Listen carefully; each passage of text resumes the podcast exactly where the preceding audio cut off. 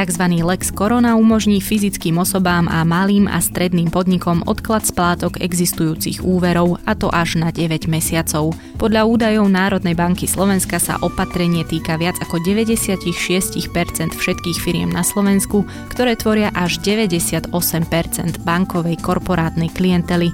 Niet pochyb, že práve podnikom sa bude dýchať lepšie, no zároveň to znamená, že banky na niekoľko mesiacov prídu o podstatnú časť príjmov. Zvládnu tento výpadok a aké majú možnosti, aby pandémiu ustáli v dobrej kondícii a boli schopné pomôcť ekonomike. Sú banky pripravené financovať ďalší rozvoj veľkých firiem, sprísnia sa podmienky úverovania a čo očakáva bankový sektor od štátu a regulátora. Vypočujte si záznam konferencie denníka zet em e, v ktorej o téme diskutujú minister financií Eduard Heger, člen Bankovej rady Národnej banky Slovenska Vladimír Dvořáček, prezident Asociácie priemyselných zväzov a spolumajiteľ Tatravagónky Alexej Beliajev a člen predstavenstva a vrchný riaditeľ úseku firemné bankovníctvo vé ú bé banky Andrej Viceník. Moderuje Ivan Haluza.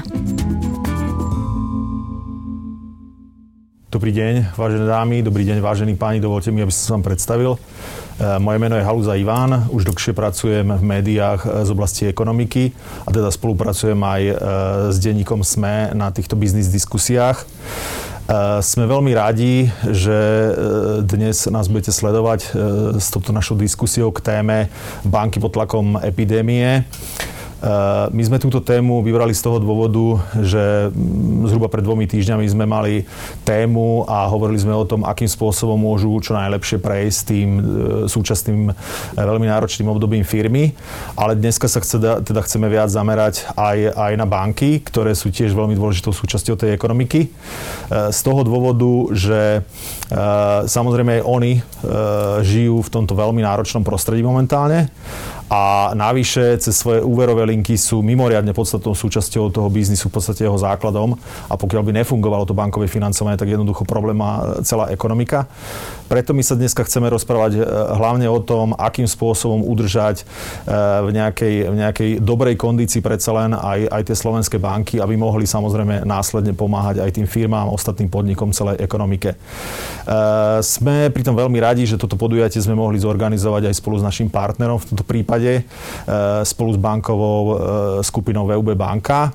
A teraz by som už veľmi rád medzi nami privítal hostí, ktorí prijali naše pozvanie a my si to veľmi, veľmi ceníme, lebo tie časy dnešné sú určite náročné aj na manažerov, aj na vedúcich ľudí z tých štátnych pozícií a hľadať si ten voľný čas určite nie je jednoduché v dnešnom čase. Ako prvého by som privítal medzi nami pána ministra financií Eduarda Hegera. Dobrý deň. Dobrý deň, prajem, ďakujem za pozvanie. Takisto by som privítal z Národnej banky, medzi nás prišiel člen jej, jej bankovej rady a zároveň výkonný riaditeľ jej úseku obozretného dohľadu, pán Vladimír Dvořáček. Dobrý deň. Dobrý deň, prajem. Ďakujem za pozvanie tiež. Samotné komerčné banky u nás bude, bude zastupovať člen predstavenstva a vrchný riaditeľ úseku firemného bankovníctva vé ú bé banky, pán Andrej Viceník. Dobrý deň vám. Dobrý deň všetkým. Ďakujem taktiež za pozvanie. A napokon e, tu tiež veľmi dôležitú podnikovú sféru bude reprezentovať pán Alexej Beliajev, prezident Asociácie priemyselných zväzov Slovenska a takisto spolumajiteľ významnej slovenskej fabriky severoslovenskej e, Tatravagónka Poprad. Ďakujem pekne za pozvanie. Dobrý deň. Dobrý deň vám. Ja by som hneď páni na úvod e, prešiel k tej asi Uh, najvážnejšie téme, o ktorej, uh, o ktorej sa rozprávajú banky spolu s vládou v tých posledných týždňoch. Jedná sa o mimoriadny bankový odvod. Uh, vieme o tom, ako to vzniklo. Prijala to ešte minulá vláda. Uh, výrazným spôsobom to očerpáva z bank zdroje. Bankám uh, klesajú Klesá, klesá ziskovosť a tým pádom je to o to nepríjemnejšie práve v tom, v tom súčasnom období.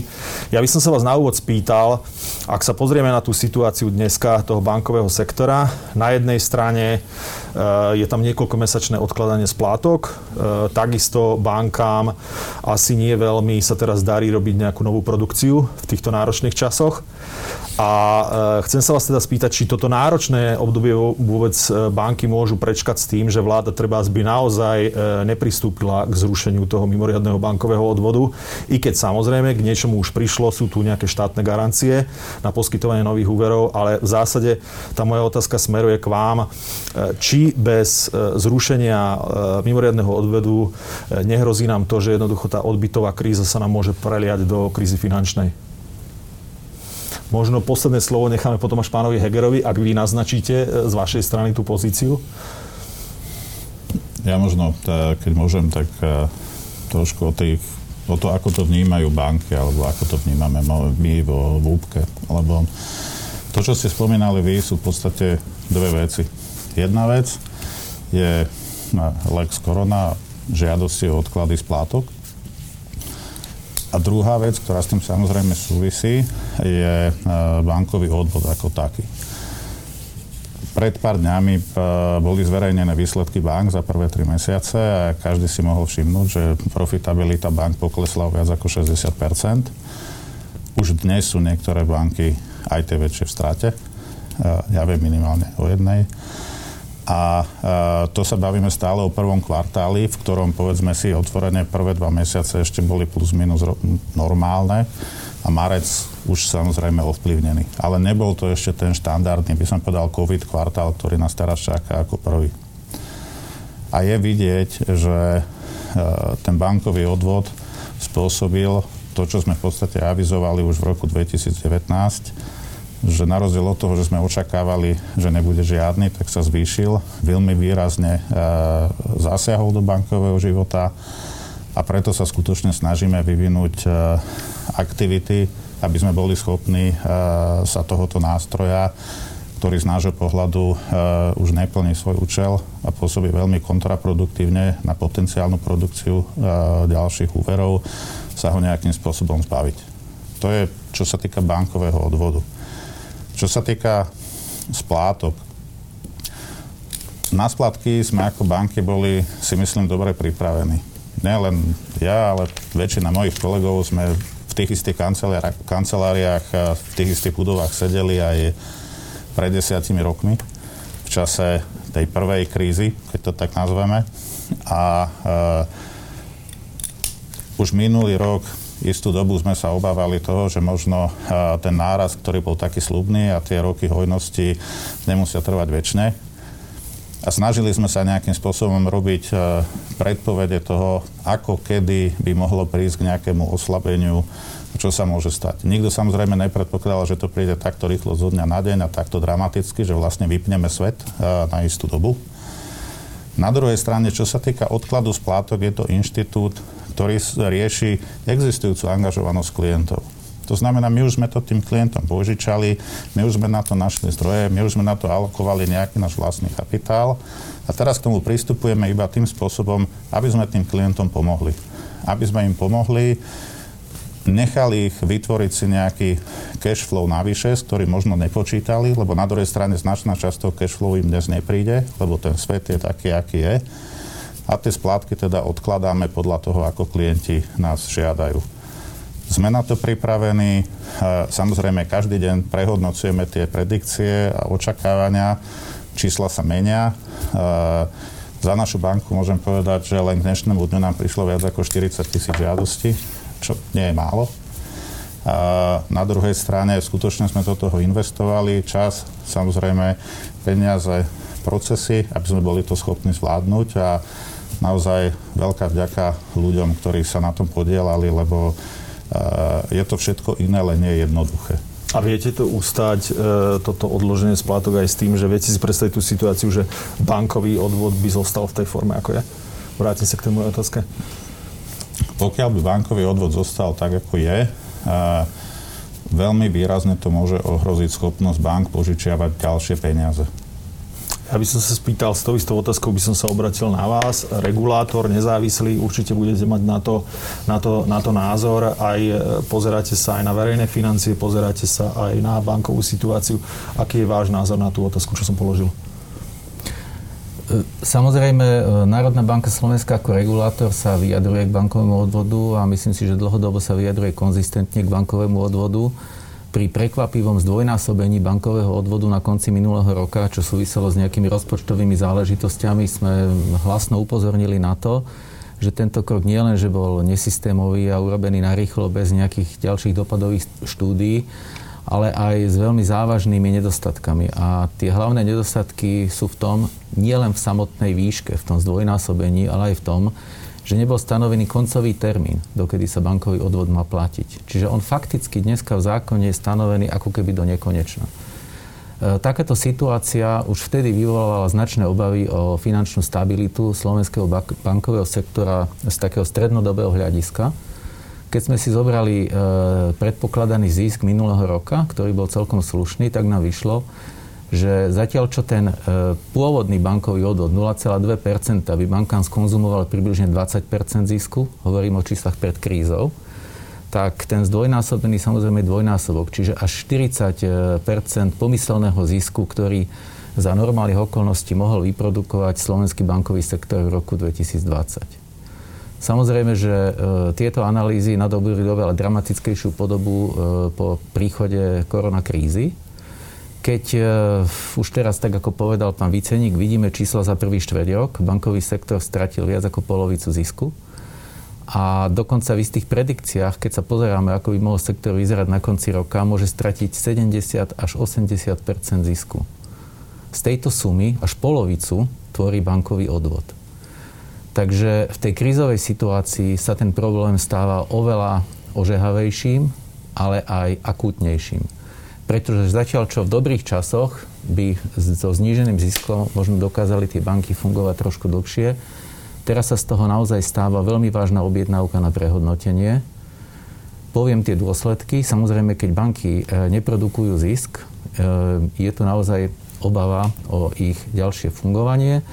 Pokiaľ akcionári nemajú návratnosť kapitálu, pokiaľ banky majú dlhodobo stratu, ochabuje aj záujem akcionárov pôsobiť v stratových subjektoch. Takže hráme tu z dlhodobejšieho hľadiska aj o atraktivitu slovenského bankového sektora, nielen o finančnú stabilitu, aj o atraktivitu, o to, kto tieto banky bude chcieť vlastniť a riadiť, povedzme, o dva až tri roky, keď nebude samozrejme šanca na to, aby banky sa dostali opäť do toho tvaru, ako majú byť. Z pohľadu regulátora môžem povedať len toľko, že pre súčasnú chvíľu banky splňajú kapitálové požiadavky, banky majú dostatok likvidity, a dokážeme bankám vytvoriť aj istý priestor ešte pre túto chvíľu na to, aby si dokázali kryť straty. Ale z dlhodobejšieho hľadiska bez pomoci štátu, pokiaľ ide bankový odvod, to nebude možné. Jasne. Ja by som sa spýtal vás, pán Beliajev, ste síce z iného sektoru, priemyselný sektor, e, firmy, podniky, ale predsa len, e, ako sa pozeráte na ten bankový odvod? Je to nejaké mimoriadne zdanenie iného sektora, nad rámec bežnej ekonomiky? Momentálne tu máme veľmi problémové časy. Ako vy sa naň pozeráte? No, tak pozrite sa, ako ja si myslím, že banky sú presne také isté podnikateľské subjekty ako my. Akorát s tým rozdielom, že ja vyrábam vagóny a oni z peniazy robia peniaze. Ale v princípe je to ten istý, ten istý, ten istý systém. My v zásade sme proti ako akýmkoľvek takýmto negatívnym zásahom, ktoré, ktoré e, robia štáty do podnikateľského prostredia. Myslím si, že to nebol žiadny nejaký relevantný dôvod. Ďalšia vec je, ak sa mylne domnievame, že nakoniec to všetko znesú banky z dlhodobého hľadiska. To všetko znesú klienti. Áno. To znamená, a tá situácia samozrejme nastáva, zvyšujú sa poplatky, čo ja viem, za výber peňazí v hotovosti, zvyšujú sa poplatky za preplácanie faktúr. Čiže nakoniec tie banky v nejakom dlhodobom horizonte to vždycky pretavia do niečoho, kde sa im tie peniaze vrátia. Takže ja hovorím, že to je bankový odvod, to je ďalšia banková daň, ktorá ako by ostala ako na bankách a ko- na konci by to zaplatili ako občania a podnikateľské subjekty. Čiže nám sa to nepáči. Je pravda na druhej strane, že tie banky sú dneska podstatne lepšie pripravené na takúto krízovú situáciu, ktorá dneska nastala. Mali jeden veľký challenge v roku dvetisícosem, to znamená, že ako oni si to už spolu s nami niekedy prežili a jednoducho ten bankový sektor v celom svete sa nejak, alebo minimálne v Európe sa nejak nastavil. Takže ja si vôbec nemyslím, že banky dneska a, nevedia, o čom to je a jak to bude vyzerať. Myslím si, že banky, ako, a samozrejme ja to hodnotím z pohľadu toho veľkého priemyslu, dneska ten priemysel poznajú. To znamená, oni presne vedia, komu môžu posunúť splátky, komu nemôžu posunúť splátky, kde je to rizikové. Čiže ten individuálny prístup bank k jednotlivým klientom tu jednoducho existuje.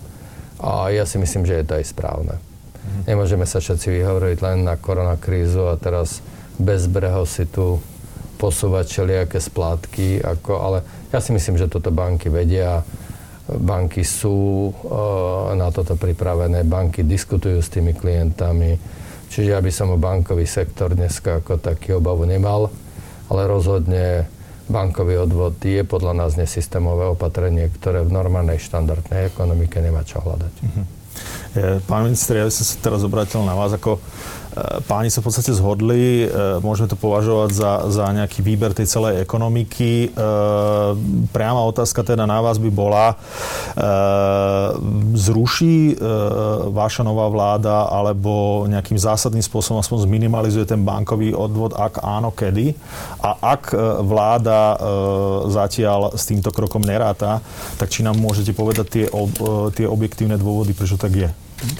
Ďakujem veľmi pekne. Ako, ja myslím, že som veľmi vďačný, že takáto diskusia je aj za účasti práve týchto pánov, ktorí tu dnes v štúdiu sedia, pretože tá diskusia, ktorá prebieha o bankách, o odkladoch splátok, o bankovom odvode je plná rôznych mýtusov a je dôležité, aby sa k tomu vyjadrili ľudia, ktorí tomu rozumejú. A to sú práve títo páni. Takže ja myslím, že uh, tie argumenty, ktoré tu padajú, ak, ak sa chce za, nad nimi aj bežný občan uh, zamyslieť, tak môže počúvať ako keby fakty. A to je, to je dôležité si povedať, pretože pri každej diskusii, ak sa neopierame o fakty, tak potom je to plné emócií a uh, mnohokrát aj zavádzania. Tu však musíme povedať, že áno, vznikal ten odvod v nejakom roku dvetisícjedenásť, ak si správne pamätám, dvanásť, a bol nastavený na nejaké uh, časové pásmo a potom vlastne uh, tá posledná čerešnička na torte bol vlastne minulý rok. Ak si dobre pamätáte, bola tam diskusia o rozpočte a tá diskusia bola o tom, že teraz či dáme tých sto miliónov, alebo teda vláda, nie, my, my sme boli v opozícii, že či vláda dá sto miliónov uh, dane z cigariet, to sa potom zrušilo a vymyslelo sa, že sa to dá navýši bankový odvod. Vláda silou mocou sa snažila vtedy presvedčiť, že nie, nie, nie, to nerobíme kvôli tomu, aby sme zakryli vlastnú hanbu, že nevieme zostaviť rozpočet. To robíme preto, lebo ten nástroj je dôležitý a potrebujeme ho a dáme ho do nekonečná a podobne. Pritom už sa vtedy ozývala Národná banka Slovenska a hovorila, že toto nie je zdravé. Napriek tomu to vtedajšia vláda Smeru urobila. Dnes už dnes v opozícii priznávajú, že to urobili preto, lebo potrebovali zakryť svoju vlastnú hanbu, že nevedeli zostaviť rozpočet. Ale teraz to prenesiem do tej druhej roviny. To, čo tu zaznelo. Zdravie verejných financií. Akých verejných, súkromných, aj bankových financií je úplne kľúčové práve v tých ťažkých časoch. My sme sa dnes ocitli v ťažkých časoch. My môžeme povedať, že sme, môžeme byť aj radi na Slovensku, že máme banky, ktoré sú zdravé. Pretože pamätáme si krízu finančnú, kedy mnohé banky padali. Slovenské banky to ako tak ustáli, lebo už aj vtedy boli relatívne zdravé a dbali o svoje, o svoje zdravie. A tak ako povedal aj pán Beliajev, že odtedy sa poučili a pripravovali sa ešte lepšie. A posledné, čo chcete, aby vás v takejto kríze, ktorá je, není ešte ekonomického charakteru, ale veľmi silno doplýva, alebo teda není príčinou ekonomika, ale veľmi silno na ekonomiku vplýva. Posledné to, čo chcete, aby vám skolabovali banky, ktoré vám potrebujú zabezpečiť financovanie. A uh, preto, ako ja som rád, že tie banky sú, sú zdravé a my sme momentálne, keď sme sa bavili aj o tých odkladoch splátky, pamätáte si tú diskusiu, keď sa hovorilo, no dobré, a banky, a prečo teda neodpustíte tie úroky tým ľuďom?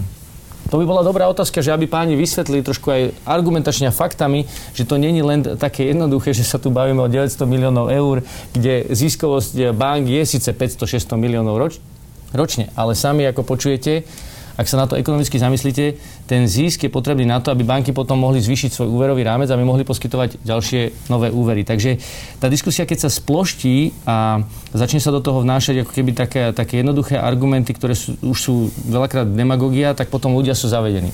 Takže pre nás je dôležité, aby ten nielen bankový sektor, ale aj aby aj občania mali zdravé, verejné, zdravé financie, aby štát mal zdravé verejné financie.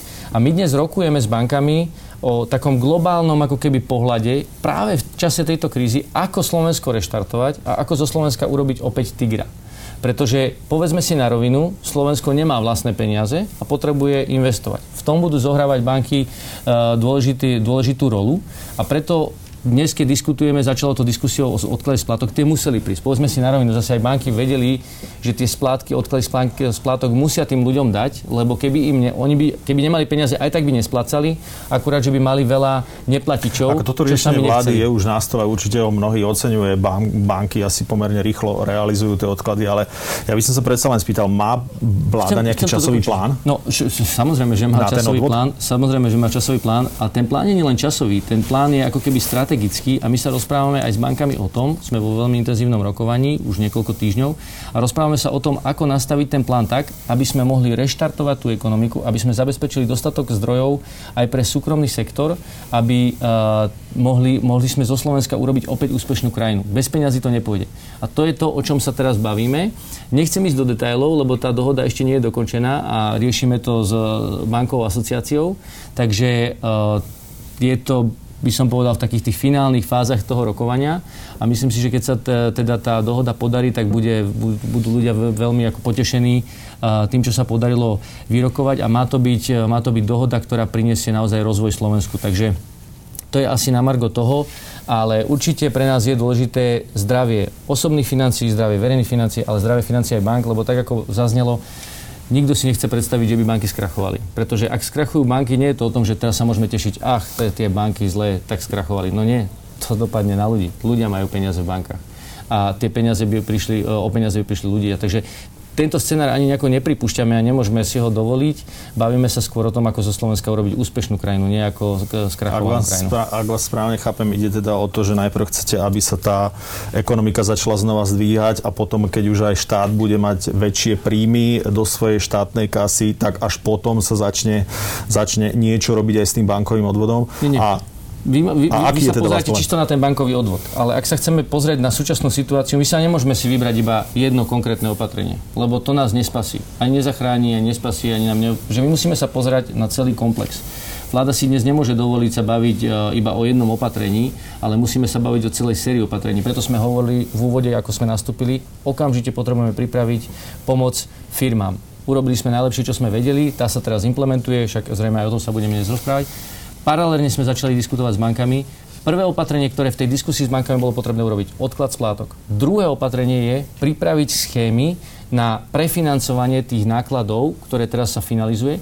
A potom sa poďme baviť o tom, ako aj tento odvod, a teraz nechcem pokračovať úplne ďalej do detailov, lebo to je ešte to, čo, to, to, o čom rokujeme, ale ako vlastne pripraviť aj s bankami možno e, nástroje, ktoré budú vedieť tú ekonomiku naštartovať takým rýchlejším spôsobom, ako sme možno boli zvyknutí.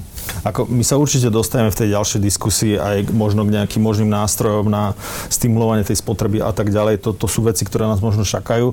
Ale predsa len e, vy z tej diskusie máte napríklad od vlády nejaké odkazy, že vtedy by sa mohol začať riešiť ten bankov, bankový, lebo mnohé veci vláda postupne prijímala. My už o ňom veľmi intenzívne diskutujeme. To zase nie je o tom, že my sme s bankami o tom mysleli. To sa pýtam vás, že či máte od vlády nejaké, nejaké aspoň zhruba termíny, že, že kedy by eventuálne ten bankový odvod mohol byť rušený? Viete, pán Haluza, otázka je to dobrá, ale ako už povedal pán minister, keďže tie rokovania momentálne prebiehajú a nie sú ukončené, tak ja by som bol strašne rád, keby som vám vedel povedať, že siedmeho mája není odvod. Ale není to tak. Čakáme a snažíme sa nájsť naozaj Snažíme sa nájsť naozaj také riešenie, aby tie banky mohli nielen prežiť, lebo myslím, že o tom nikto nepochybuje, ale aby sa mohli veľmi aktívne podieľať na tom, aby Slovensko ďalej rástlo, aby podnikatelia aj obyvateľia mohli fungovať ďalej. A my otvorene komunikujeme, či už je to s ministerstvom, či už je to s Národnou bankou. Máme vytvorené skupiny na úrovni Slovenskej bankovej asociácie a skutočne sa snažíme naozaj pri tom stole rozprávať veci tak, ako sú. Nejde nám teraz o to, aby sme nejakým spôsobom sa snažili zabezpečiť prežitie pre banky, pretože my si vieme nájsť nejakú, nejaký svoj elementárny spôsob fungovania. Snažíme sa naozaj, aby sme spolu prišli na nejaké riešenie, ktoré bude dobré pre Slovensko, pre nás všetkých. Myslím si, že teraz si uh, uvedomujú viacerí uh, a je to veľmi dobré, aj banky si uvedomujú a čo aj cítime v tej diskusii, že sme na jednej lodi. to je jedno teraz, ako robiť si naprieky na tej jednej lodi nemá význam, pretože na tej lodi sa plavíme a to, tá loď sa volá Slovensko. A teraz ide o to, aby sme uh, túto loď proste naozaj preplavili tými touto búrkou a vyplávali proste na to šíre more a urobili z toho úspešný príbeh. Takže v tomto ja oceňujem tú konštruktívnu diskusiu, ktorú máme a je to práve o tom hľadaní toho najlepšieho riešenia, pretože taká je doba. Musíme si uvedomiť, že tá korona nám spôsobila taký, tak zatriasla svetom, že už sa nevrátime do toho pôvodného života. Možno je to aj dobré, veľa vecí sa poupratuje, niektoré veci sa povyhadzujú, lebo zistíme, že tam ležali dlho v skrini a ne, ani sme ich nepotrebovali a môžeme rozvinúť nové veci. Podľa mňa pre ekonomiku bude veľmi dôležité, aby sme začali o mnoho viacej hovoriť o inováciách a rozvíjali inovácie na Slovensku. Dlho sa o tom hovorilo, ale už to musíme začať konať. Slovensko potrebuje rozšíriť tú štruktúru ekonomiky, potrebuje dostať odvetvia s vyššou pridanou hodnotou, potrebujeme tie mechanizmy, o ktorých sa dlho hovorilo, začať realizovať. Potrebujeme ich aj financovať. Kto to zafinancuje? Opäť sme pri bankách. Takže súčasťou tej vašej diskusie teraz ešte medzi bankami a vládou, e, ktoré sú ešte také dôležité veci mimo toho, toho bankového odvodu? O čom ešte rokujete v tejto chvíli? Tie schémy. Ešte tie schémy sa doľaďujú. To je ako keby taká posledná, posledná vec a potom už teda sa bavíme o tom, práve o tom reštarte a o tom rozvoji ekonomiky. Lebo tam, ako hovorím, to financovanie vždy bude dôležité. Však si zoberte, kam chodia banky po úver, teda kam chodia firmy po úvery do bank. A tie úvery čerpajú každý rok. Potrebujú prefinancovať možno nejaké operatívne náklady, ale budú potrebovať financovať investície. A práve tie investície budú zohrávať v najbližšom období roka, dvoch, troch úplne kľúčovú rolu. A je dôležité mať dostatok peňazí na investície, ale je dôležité aj pripraviť kvalitné investície, ktoré prinesú tú pridanú hodnotu. Aj o tomto sa bavíme, pretože banky zase na druhej strane majú dostatočný poznatok toho trhu, pretože tých klientov poznajú, vyhodnocujú ich vždycky pri tom riziku a vedia povedať, toto je zdravá firma. Ale nie je len o tom, aby ste tú firmu odsúdili, ty si nie je zdravá, choď preč. Ale ide o to aj tým firmám pomôcť, ako z nej tie zdravé firmy urobiť a nielen zdravé, ale aj rastúce firmy. Lebo my nechceme mať len veľa malých firiem. My chceme, aby tie malé firmy narastli na väčšie firmy a na väčšie boli úspešné nielen na Slovensku, ale aj vo svete. To je to, čo konečne potrebujeme. Preto tak veľmi intenzívne hovoríme aj o zmene podnikateľského prostredia. Slovensko bolo v dvetisícšestnásť na dvadsiatom deviatom mieste v Doing Business. Malo ambíciu sa dostať na pätnásteho namiesto toho sa prepadlo na nejaké štyridsiate piate miesto. My hovoríme späť. Musíme sa vrátiť späť. My musíme zjednodušiť podnikateľské prostredie, debyrokratizovať, odbúrať regulácie. O to viac v tomto čase, lebo je tu aj konkurencia iných krajín. A my si nemôžeme to dovoliť zaspať. To sú ďalšie veci už takého širšieho charakteru, ktoré čakajú Slovensko aj do budúcnosti a aj, aj vládu. Ja len preto som tú otázku niekoľkokrát zopakoval, lebo my ako novinári sledujeme tú situáciu. Mnohé tie otázky boli riešené do niekoľkých týždňov. Vláda povedala, že ide riešiť. Toto bola schéma do pár týždňov a toto opatrenie plus ďalšie opatrenie, ktoré sa týka nájmov, riešenia nájmov, na tieto dve veci veľmi dlho chýba tá konečná odpoveď. Preto sa to len pýtame. A preto sa to pýtame aj viacejkrát. A úplne posledná otázka k tomu. V decembri by sme už mohli očakávať eventuálne, že tam by to už nemalo platiť? Odpoveď očakávať, aby si si tá odpoveď pridal mnoho skôr. Super, takže mám nejaký termín, takže môžem ísť ja ďalej. Pán Haluza, ja keby som len veľmi krátko k tomu, že my máme stále, keď, keď ako Slováci teraz poviem, keď ma, hľadáme nejaké riešenie, tak vždy mám pocit, že hľadáme nejakého mesiaša, ktorý niečo povie, my tie slova vytesáme do kameňa a podľa toho budeme ďalších dvadsať rokov žiť. A to nie je možné jednoducho, lebo ja dnes neviem, čo som povedal dvadsiateho februára, či, či som plnohodnotne ochotný a schopný sa postaviť za tie slova.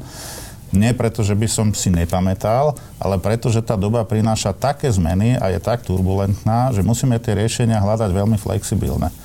My robíme to, čo presne čo hovoril pán minister. Na druhej strane, tie riešenia sa dnes... E, snažíme sa čo najrýchlejšie prísť riešením pre e, inštitút štátnej pomoci cez garanciu, aby sme mohli do firiem naliať nové peniaze na prevádzkový kapitál, aby tie firmy mohli nejakým spôsobom sa posunúť. Tie firmy na to čakajú. To musíme urobiť rýchlo a musíme to robiť efektívne. Nevieme zaplaviť likviditou trh a teraz sa modliť, aby to dobre dopadlo.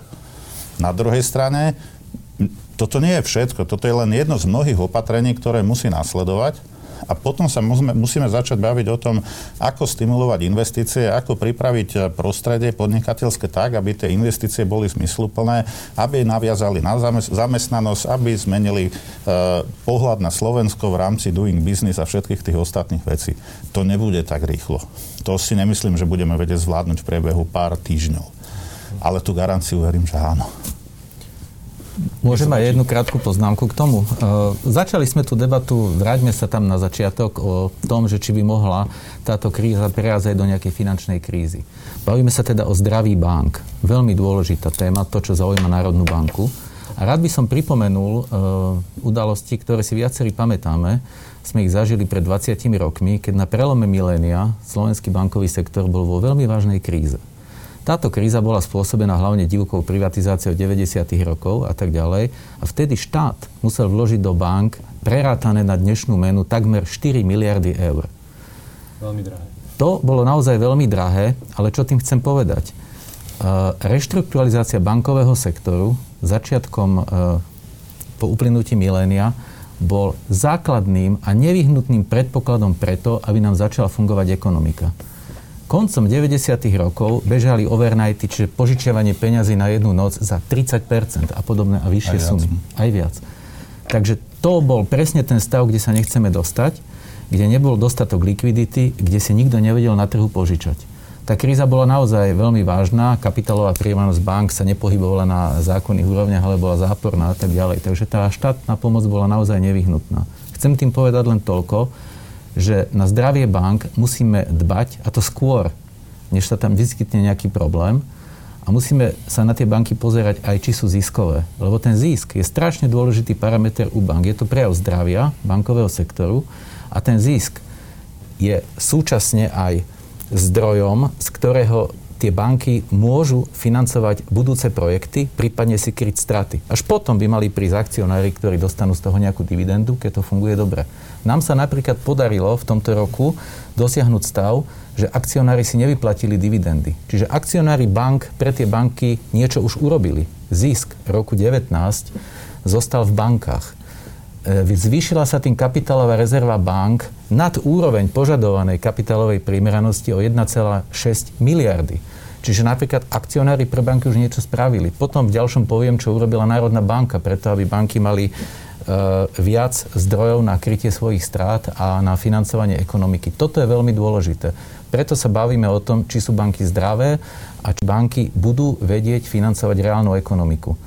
A tu je niekde odpoveď, že prečo je ten bankový odvod taký škaredý. Pretože tento bankový odvod odčerpáva tie zdroje tam, kde by mohli byť zmysluplne umiestňované.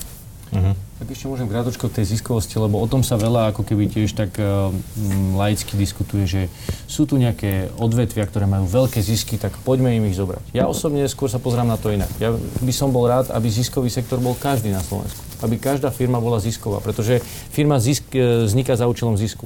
A keď slovenské firmy budú ziskové, budú úspešné, budú môcť investovať späť do Slovenska, budú môcť lepšie zaplatiť svojich zamestnancov.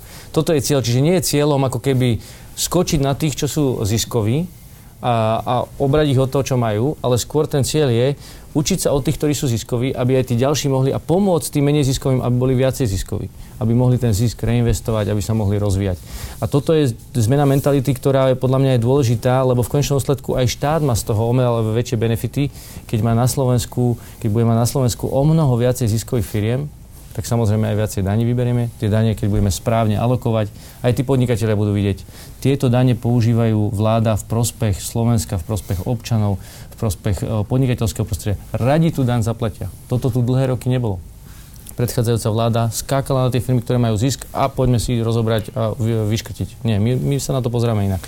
Ja by som sa ešte vrátil k tomu, k tým, k tomu bankového sektoru, jeho stabilizácii. Pýtali som sa pána Dvořáčka, či eventuálne Národná banka bude v tom najbližšom období pristupovať aj k tomu, že by ste iniciovali využitie anticyklických rezerv, ktoré si banky tvoria práve v tých lepších obdobiach vo výške jedna celá päť percenta kapitálu a či ich teda budete uvoľňovať, aby banky jednoducho mohli pracovať aj s týmito prostriedkami. Či to bude nutné? Lebo to asi bude znamenať, že je tam problém, hej, keď k tomu to príde. O, takto. Dostávame sa do oblasti kapitálovej primeranosti. Kapitálová primeranosť, nemáme tu naozaj priestor na to, aby sme to technicky vysvetlili, čo to znamená, lebo tá sa pomerne komplikovane počíta. Ale máme ako keby nejakú regulatórnu požiadavku, koľko kapitálu má banka držať a na túto požiadavku existuje ešte tzv. Kapitálová rezerva. Čiže to sú nejaké ďalšie zdroje, ktoré tá banka môže, vlastné zdroje banky, ktoré môže použiť. Môže ich použiť na krytie strát a môže ich použiť aj na financovanie ekonomiky. V zásade toto je našim cieľom, aby banky mali stále dostatok zdrojov na to, aby tú ekonomiku mohli financovať. Čiže teraz prídem k tomu, čo sa stalo. Už som spomenul, že akcionári nehali dividendu v bankách. Tam sa kapitálová rezerva zvýšila o približne nula celá šesť miliardy.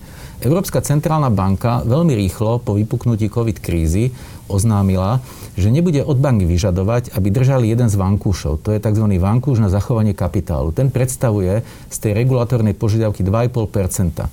Plus nebude vyžadovať plnenie časti pilieru dva. Nebudem zaťažovať, čo to je. Proste nastali dve úľavy, ktoré spolu do bank dotlačili ďalšie zdroje. To sú zdroje banky, ktoré banka vlastní. To sú jej zdroje, len nemôže s nimi manipulovať.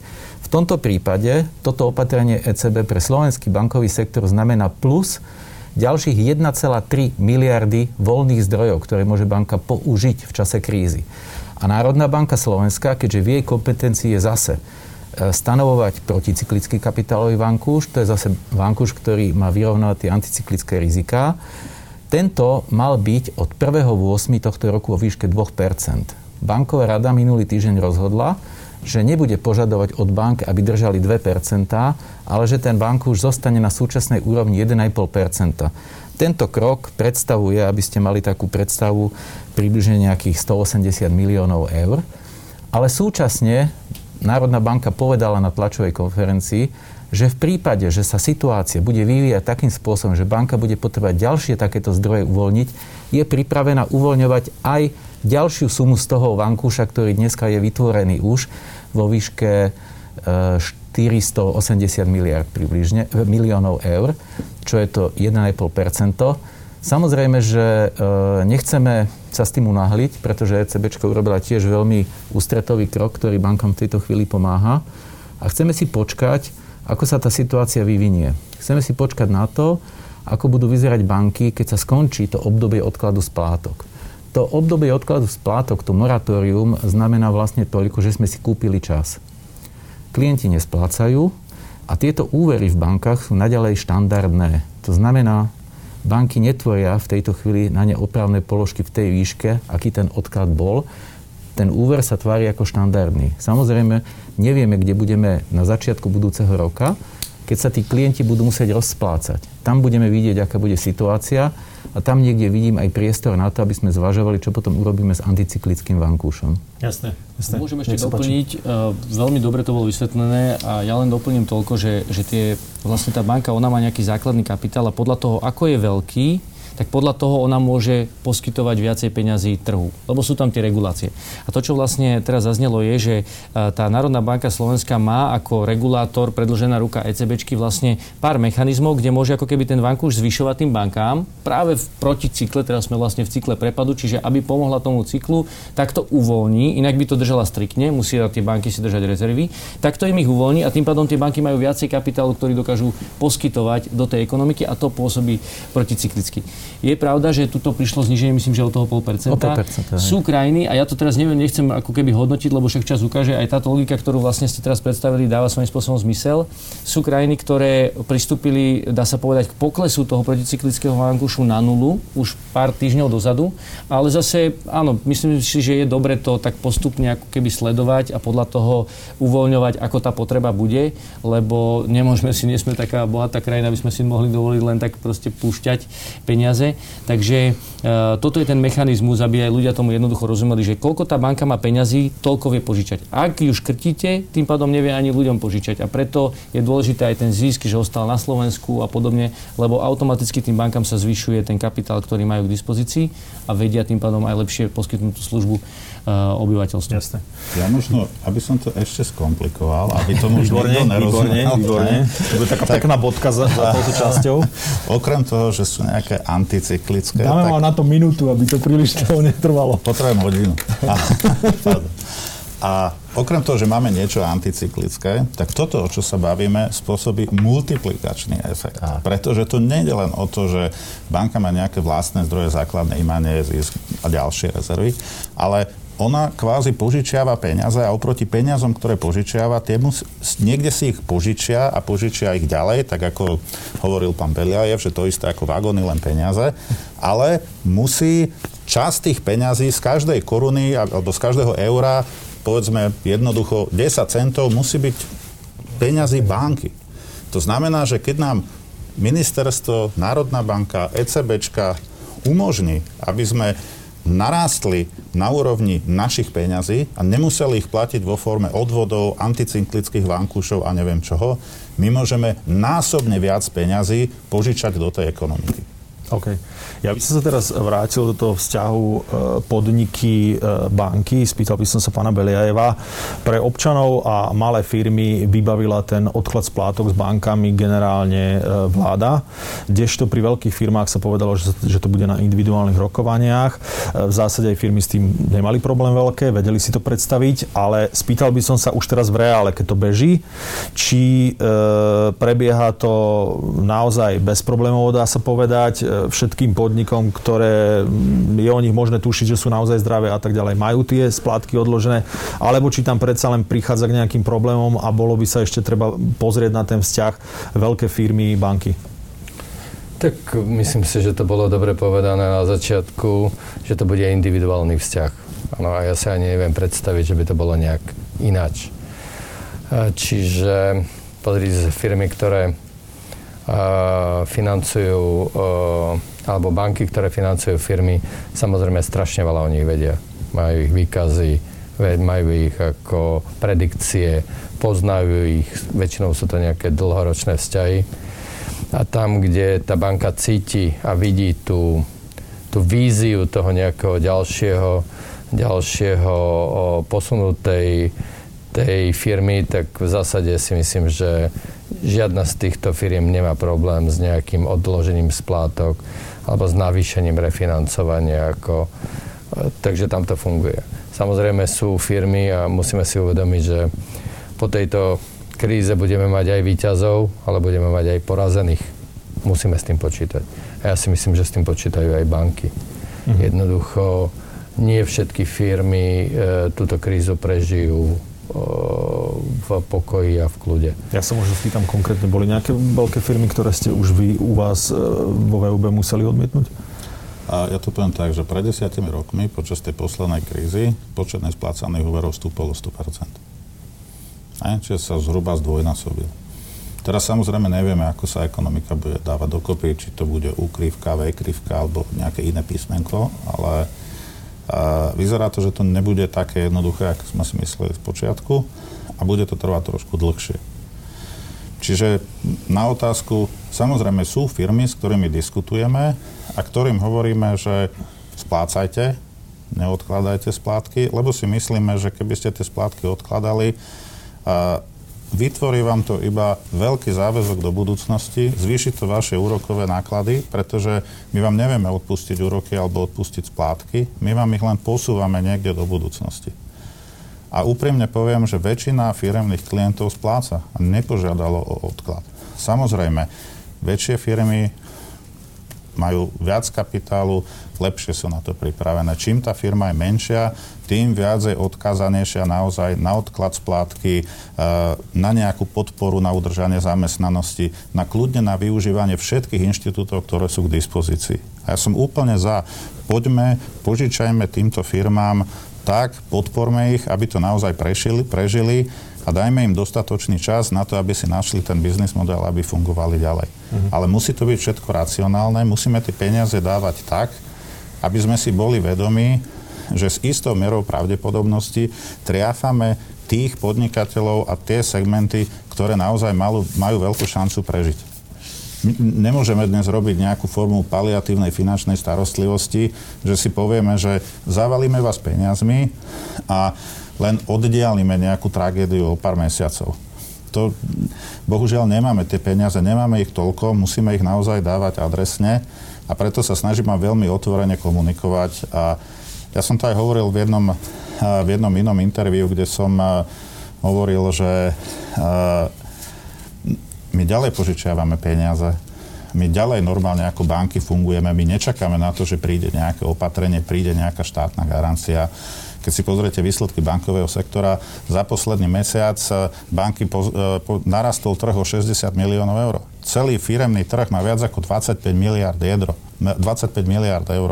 Keď my sa budeme, a bavíme sa o štátnych garanciách rádovo päťsto miliónov mesačne. Čiže uh, toto nie je nejaký inštitút, ktorý by teraz uh, zásadným spôsobom rozhodol o tom, že či príde alebo nepríde finančná kríza. Toto je inštitút, ktorý je veľmi dôležitý, aby tie čerstvé peniaze našli svojho adresáta a aby sme mohli sa baviť o tom, čo ďalej. Spýtal by som sa k tej sume, ale dokončite. No, ja by som chcel ešte jednu vec povedať. Samozrejme, podívajte sa, aj tie firmy sa z toho roku dvetisícosem poučili. To znamená, tie firmy dneska vedia, že neprežijú tí, ktorí budú mať zisk, prežijú tí, ktorí budú mať peniaze. To znamená, bohužiaľ sa nám stáva aj to, že tie finančné toky v tých firmách sa trošku zastavujú, že firmy niekedy aj umelo si snažia sa začať zadržiavať peniaze preto, aby mali, lebo nemajú úplnú istotu, jak sa to celé vyvinie, kedy to skončí. Samozrejme majú nejaké obligatórne záväzky, ako sú mzdy, odvody a tak ďalej, čiže snažia sa to držať. Druhá vec je, treba si povedať, že skutočne značná časť slovenského priemyslu funguje. Ani tak, že teraz všetci tu ako vybuchli a všetci potrebujú pomoc. Tam funguje hutníctvo, chémia, strojárstvo. Dobre, je trošku nabúraný ako ten automobilový priemysel, ale, ale v zásade to Slovensko ešte jakž takž ide. Mhm. Tretia vec je, treba si uvedomiť, že tu je značná časť firiem, ktoré majú zahraničný kapitál. A samozrejme aj tie matky sa starajú dneska o to, aby tie, tie firmy nejakým spôsobom prežili. Aj pre tie banky, tie firmy so zahraničným kapitálom sú zase úplne inou zárukou, ako, ako len keby boli postavené sami proti sebe. A posledná vec je, treba si povedať, že na veľké firmy je naviazané strašne veľa malých firiem.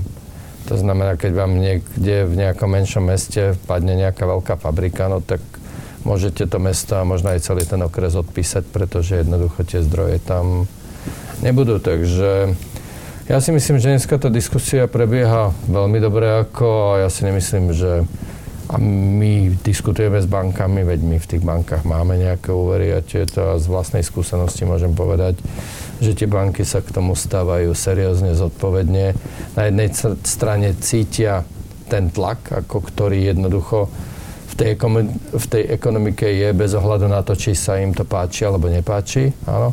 Ale na druhej strane samozrejme majú aj určitú mieru obozretnosti a toho jedno, to je, každého jednotlivého klienta si pozerajú, že či skutočne má tú možnosť v budúcnosti sa k tomu nejak ďalej postaviť, alebo to môže byť teoreticky nejaký disaster. Mm-hmm. By som mohol nadviazať, lebo pán Beliajev povedal jednu veľmi dôležitú vec a to je tento kapitál.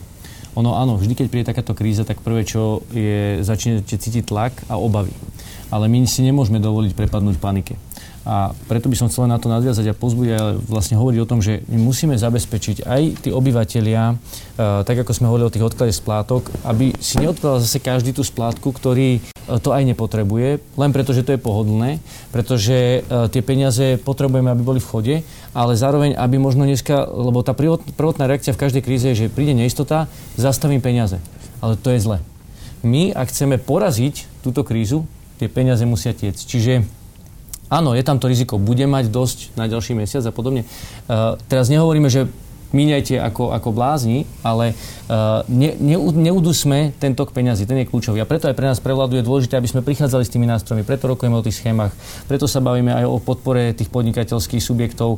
Áno, niekedy to možno ide ťažšie, ale hľadáme to, diskutujeme, uh, pripravujeme a sme ochotní pripravovať ako keby ďalšie tie, tie opatrenia, aby tá likvidita bola stále v pohybe, lebo to je to, čo živí ekonomiku. To je ako voda do pôdy. Ak ju vypnete, tak vám to vyschne aj to, čo ste zasiali, a to nechceme. Takže ďakujem pekne za ten point a myslím, že je dôležité uh, to zdôrazňovať aj pozbudzovať aj firmy a ľudí, aby si nedržali zbytočne peniaze, ale radšej nech si ich medzi sebou distribujú, aj im sa bude lepšie žiť. Ja vám poviem jednu konkrétnu vec, ktorú v krátkej dobe budeme riešiť s Ministerstvom hospodárstva a financií. Napríklad strašne veľa firiem ako si necháva poistiť napríklad pohľadávky. Áno. A samozrejme dneska tie poisťovacie spoločnosti, ktoré sú typu Hermes, Euler a ja neviem kto, z titulu koronakrízy, ako samozrejme v rýchlom slede katujú pre firmy tieto poistné, poistné produkty, ako, pretože nemajú nejakú istotu v tom, že skutočne tie pohľadávky budú zaplatené. Čiže my budeme chcieť diskutovať s ministerstvom financií a s ministerstvom hospodárstva, či by nebolo možné rozdiskutovať s týmito poisťovacími spoločnosťami nejaký produkt, ktorý by ich v určitej miere ukludnil, áno, a že by nekatovali tie poistné tieto, pretože samozrejme tie firmy sa potom začínajú správať trhovo. Pán minister kýva hlavou. Áno, no, lebo je to logické, no, viete. To je nevyhnutné, ako viete, tak ako hovorím, uh, najprv bojujeme proti korone, teraz bojujeme proti obavám, čo je súvisiace, ale my porazíme iba vtedy, ak upokojíme a pozrite sa, nikto nejde do tohto boja s tým, že prehrá. Aj my ako vláda, aj podnikatelia, aj banky ideme s tým, že vyhráme. A hľadáme aj tým dialogom a tou spoluprácou, nachádzame riešenia, kde porážame. Už teraz je Slovensko z hľadiska zdravotnosti na tom najlepšie a celý svet sa na nás pozerá. To je dobrá vyhliadka, že vieme nájsť tie riešenia. Verím, že aj v tej ekonomike. Ako učíme sa, ideme, sme malá krajinka, ale nesmieme sa vzdávať. Takže musíme to poraziť a budeme sa učiť o tom, to sa musíme rozprávať, to je dôležitá téma. Uh-huh. Bez pochyby, vy ste tu spomenuli, to asi nikto nespochybňuje, aj keď sa rozprávame s ľuďmi z biznisu, že tie čísla chorých a tak ďalej sú mimoriadne nízke na Slovensku a tam to oceňuje každý, to, čo sa realizovalo zo strany, zo strany vlády veľmi rýchlo.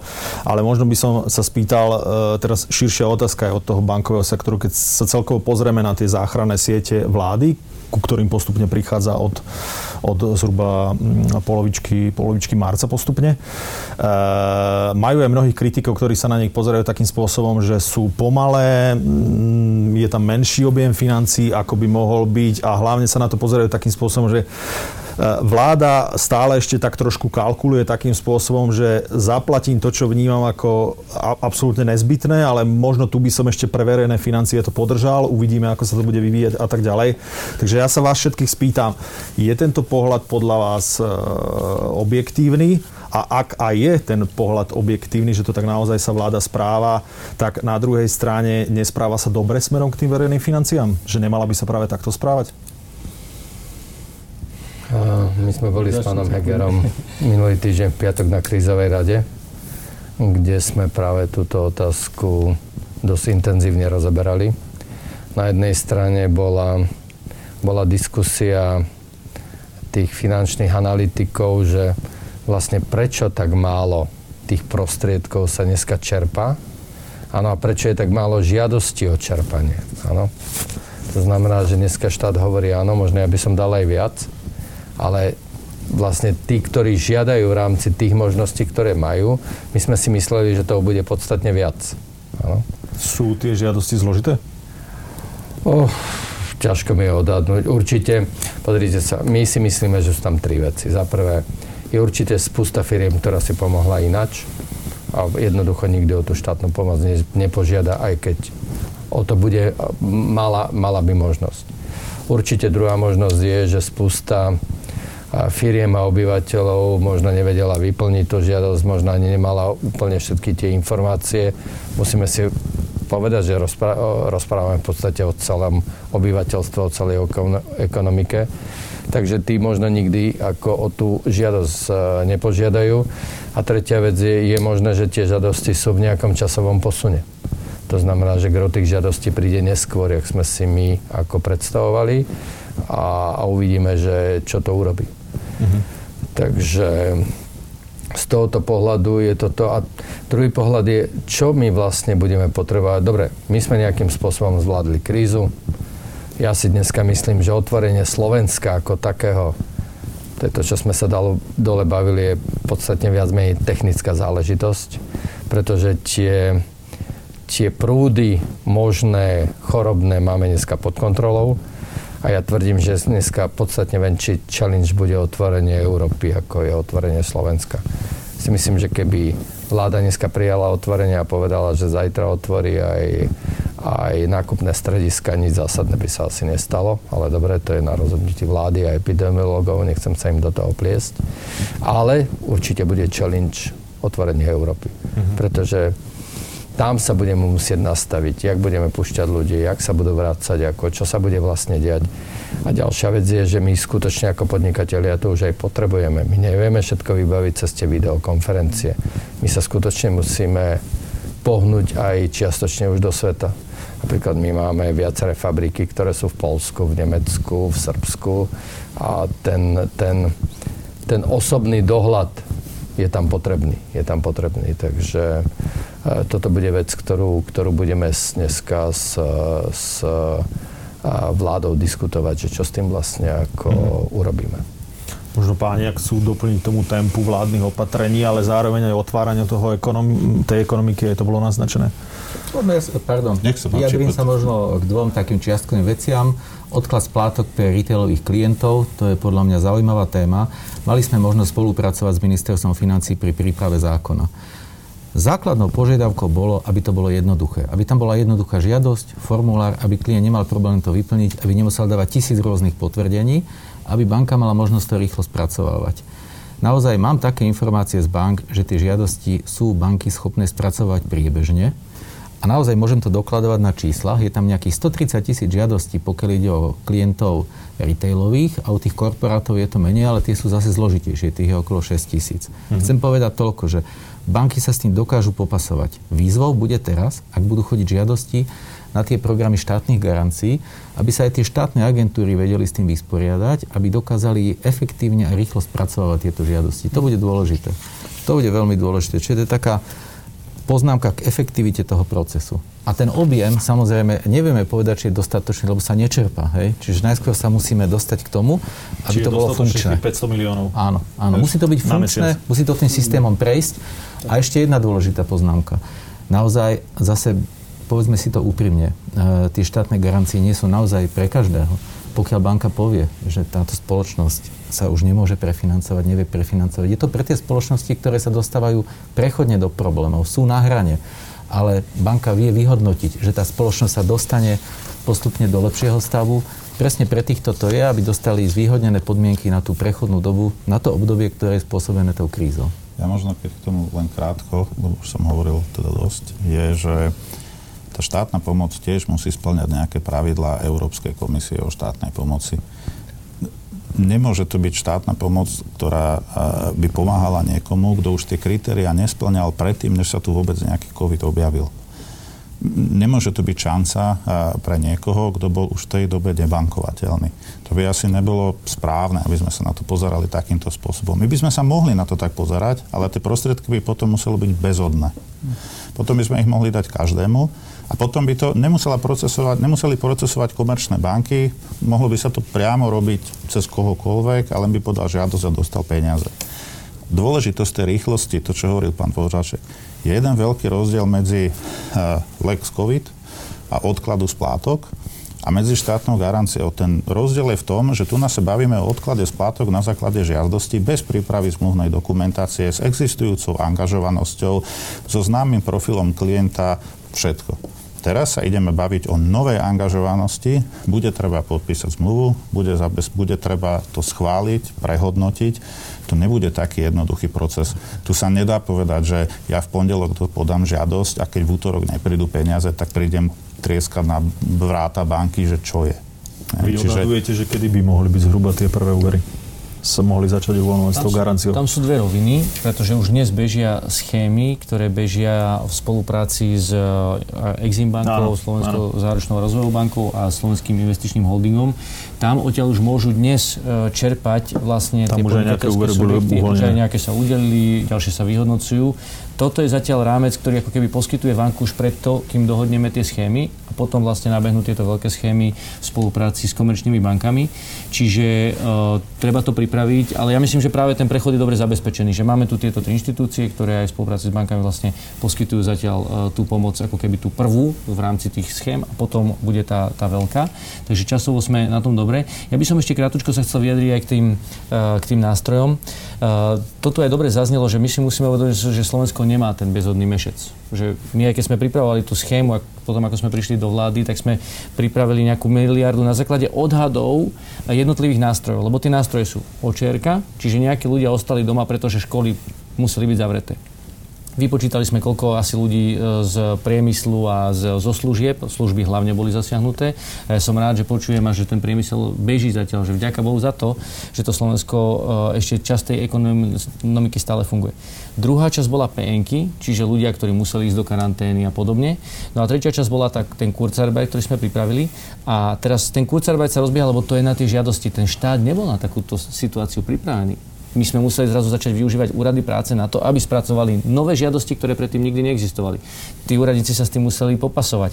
Muselo sa s tým popasovať samotné ministerstvo práce, ktoré hľadalo formulár čo najmenší dvojstranový, aby dostali aspoň nejaké základné údaje od tej firmy, aby jej vedeli poslať peniaze, aby vedeli, koľko je tie peniaze majú poslať, pretože má toľko zamestnancov na takej prekažke. No nie sú to úplne že najjednoduchšie veci, ale zjednodušovali sa čo najviac. To sa pomaličky oh, hýbe, museli sme si to dať notifikovať v Európskej únii, lebo je to oh, schéma štátnej pomoci. Takže keď si zoberieme toto, že koľko čerpa sa očerie, koľko peniek, koľko kurzarbeitu, tak to je rádovo stovky miliónov, ktoré už dnes sú v ekonomike používané a bude to narastať podľa toho, ako tie žiadosti budú využívať. Ale uvedome si, že ten mešec nie je bezhodný. To nie je o tom, že my chceme šetriť na, na ľuďoch. My naozaj musíme to euro každé obracať úplne maximálne, aby sme ho využili, lebo to Slovensko nebolo pripravené na tú krízu. A teraz nechcem hovoriť o tom, že predchádzajúca vláda ho nepripravila, ale naozaj tie peniaze proste nemáme a my si nemôžeme dovoliť príliš zadlžiť Slovensko, lebo keď sa dostaneme na určitú hranicu, ku ktorej smerujeme, šesťdesiat percent há dé pé dlhu, tak je to, tak je to hranica pre takú malú krajinu, ktorá už je hraničná, čiže my budeme musieť s tým dlhom veľmi citlivo pracovať a preto aj veľmi efektívne používať každé peniaze, každý peniaz, ktorý máme. Mhm. Ja by som sa ešte spýtal k tomu programu štátnych záruk. Tá hlavná dohoda medzi bankami a vládou bola urobená, teraz sa ešte dopracovala na vašej úrovni, hej, nejaké detaily. Ale predsa len by som sa spýtal k tej dohode, či tam predsa len ešte vidíte nejaké slabšie miesta, či už z vášho pohľadu, lebo vláda môže mať na to nejaký pohľad, nejaké banky, nejaké podniky. Kde tam ešte vidíte možno nejaké tie slabšie miesta? Vy ste to možno naznačili, uvidí sa, či to budú vedieť a ako rýchlo spracovať Exim banka a, a investičný holding.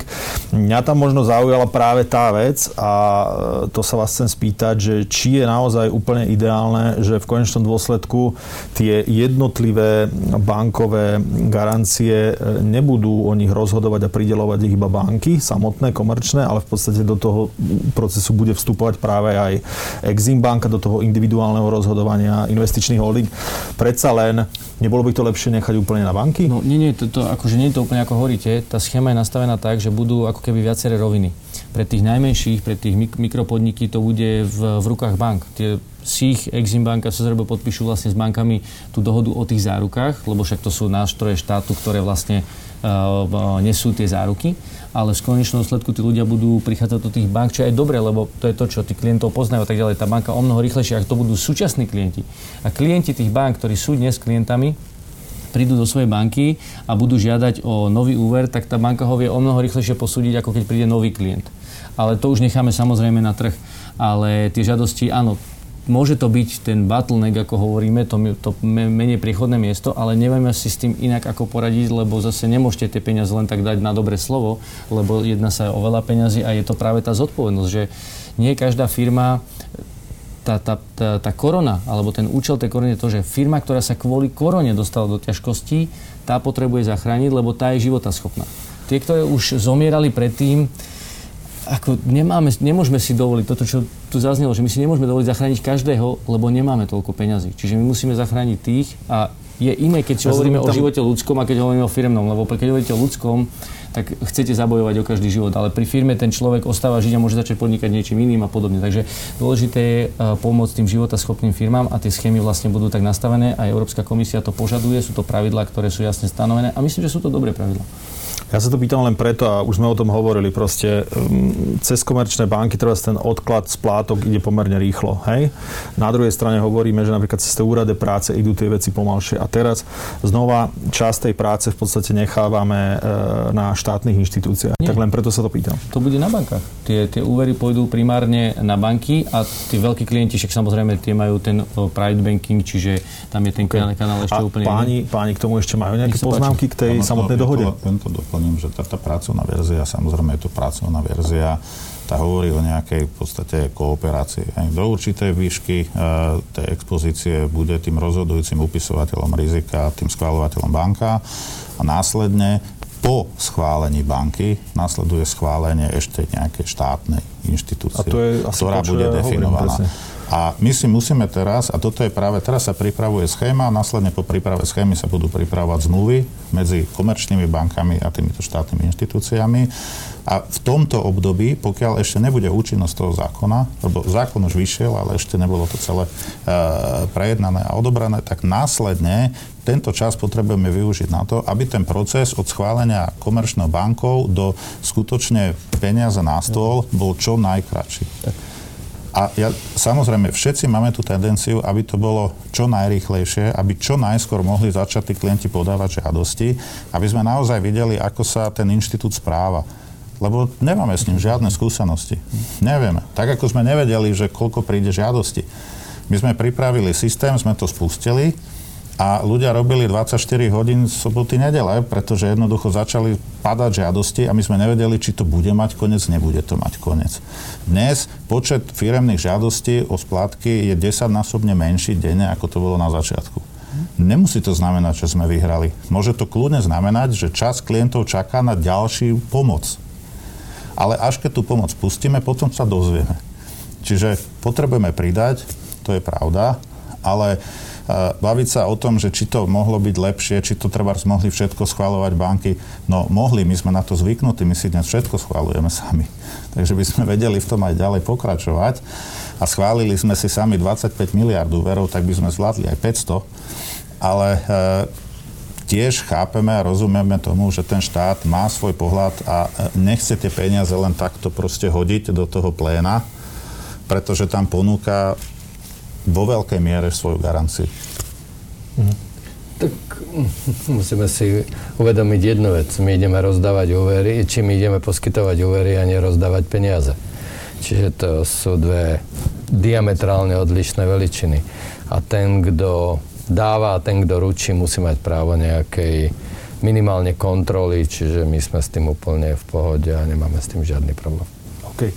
Ja by som sa ešte spýtal k tej dohode, mňa tam zaujala jedna vec, úplne prirodzené to, že z tých štátnych garancií sú vylúčené firmy, ktoré mali ekonomické problémy už, už pred krízou, neplatili odvody štátu, boli, boli v nejakých konkurzných reštrukturalizačných konaniach, ale našlo sa tam jednu vec, že sú z toho vylúčené aj agentúry dočasného zamestnávania. Ja sa len chcem spýtať, ako chápem tomu, agentúry dočasného zamestnávania v podstate veľmi malý majetok, celá ich hodnota sa dosť často dá vyjadriť asi len s tými ľuďmi, ktorých tam u seba majú.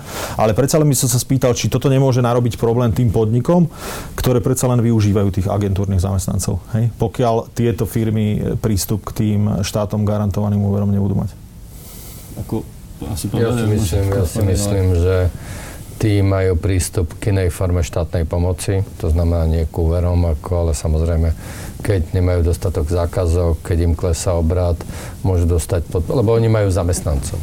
Ano. Čiže oni budú hlavne v tej, v tej schéme podpory zamestnancov a samozrejme môžu mať nejaké, nejaké pohľadávky, ktoré bude treba uh, nejakým spôsobom prefinancovať, pretože myslím si, nejaká firma stojí alebo je zavretá zo zákona, ale pôjde ďalej. Ja si myslím, že toto takisto bude na individuálnom posudzovaní bank, ale si myslím, že ak dojdú do banky a dajú nejaký normálny uh, úverový plán, tak tá banka sa k tomu ako vie normálne postaviť. Mm-hmm. Ja by som sa vrátil ešte k tomu, že samozrejme tie banky aj dneska poskytujú ďalšie úvery, čiže ten život nezastal.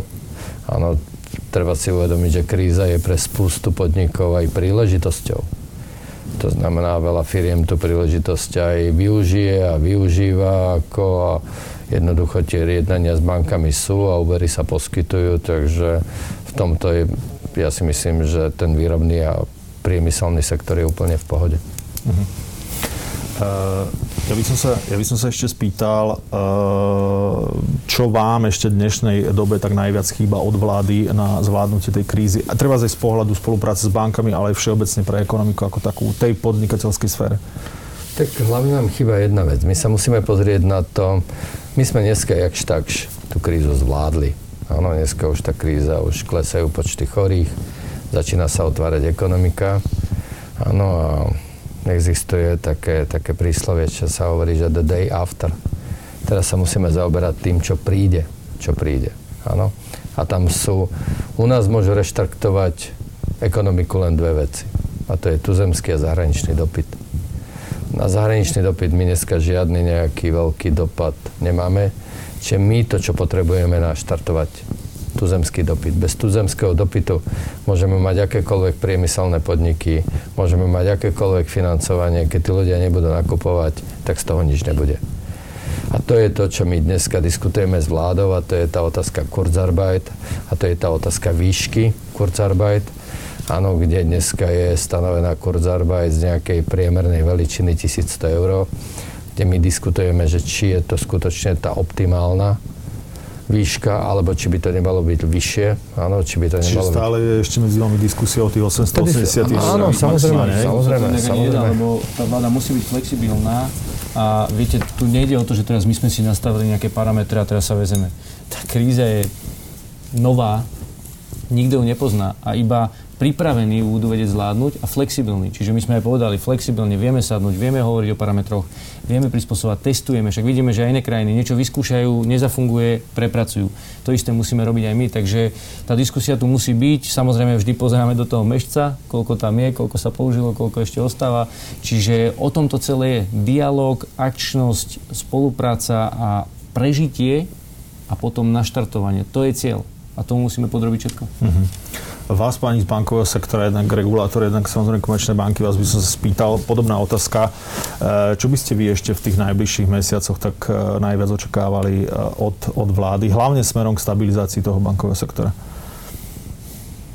Ja si myslím, že už to, už to aj veľakrát bolo povedané, že to v podstate by sme len nejakým spôsobom opakovali. My potrebujeme na jednej strane, aby čo najrýchlejšie sa vyriešil bankový odvod, aby sme vedeli, akým spôsobom vieme reálne nakladať s našimi peniazmi. Následne sa môžeme baviť potom, akým spôsobom budeme vedieť v zrýchlenom režime lepšie, efektívnejšie požičiavať. My sa musíme pripraviť naozaj na to, to, čo tu už tiež bolo veľakrát povedané, že táto kríza nebude mať len víťazov, bude mať aj porazených. To znamená, že banky samozrejme budú odpisovať nejaké straty. Na toto tiež chceme byť dobre pripravení a sme na to dobre pripravení. Na druhej strane chceme tie straty eliminovať tým, aby naozaj v tých konkurzoch a v tej ekonomickej smrti skončilo to nevyhnutné minimum tých firiem. A na to dnes naozaj potrebujeme na jednej strane naliať tú rýchlu likviditu do firiem a na druhej strane začať intenzívne rokovať o tom, ako systémovo zlepšiť prostredie pre investície. Ja by som k tomu povedal toľko, že myslím, že to tu dneska už zaznelo, ale chcem to zdôrazniť opätovne. Banky sú veľmi dôležitou súčasťou a pokiaľ nám nebudú fungovať banky, nebude nám fungovať ekonomika, sú vlastne tým krvným obehovým systémom. Bez neho proste ekonomika nepôjde. Bohužiaľ, tie posledné predikcie, ktoré sme ukázali ako Národná banka, nie sú optimistické a musíme sa pripraviť na to, že ten hospodársky pokles tu bude, že bude aj narastať pravdepodobne štátny dlh a že sa s týmto budeme musieť nejako vysporiadať. Takže v týchto podmienkach je naozaj nesmierne dôležité, aby ostali banky funkčné, aby si plnili svoju úlohu, aby dokázali pokrývať prípadné straty, ktoré, tak ako povedal pán Viceník, iste nejaké prídu. To kreditné riziko nám jednoducho narastie a tie opravné položky sa už teraz musia vytvárať a tie straty sa budú musieť odpísať. A aby aj za tejto situácie bankám ešte ostal priestor na financovanie ekonomiky. Čiže toto vidím ako najdôležitejšie. A k tomuto treba vytvárať tie podmienky. My sme to tu už vymenovali, kto by mal si čo spraviť, takže úlohy sú rozdelené. My sa to snažíme plniť. U nás je to najmä tá otázka kapitálu a likvidity. Možno som sa ešte nezmenil o tom, že aj ECBčka pripravila programy, ktoré sa týkajú nalievania likvidity do ekonomiky. Tie sú tiež významné, aj keď v úvode som hneď povedal, že pokiaľ ide o likviditu slovenských bank, tam problémy nie sú. Napriek tomu sú to aj nové programy, ktoré ECBčka pripravila. Je to T L T R O tri.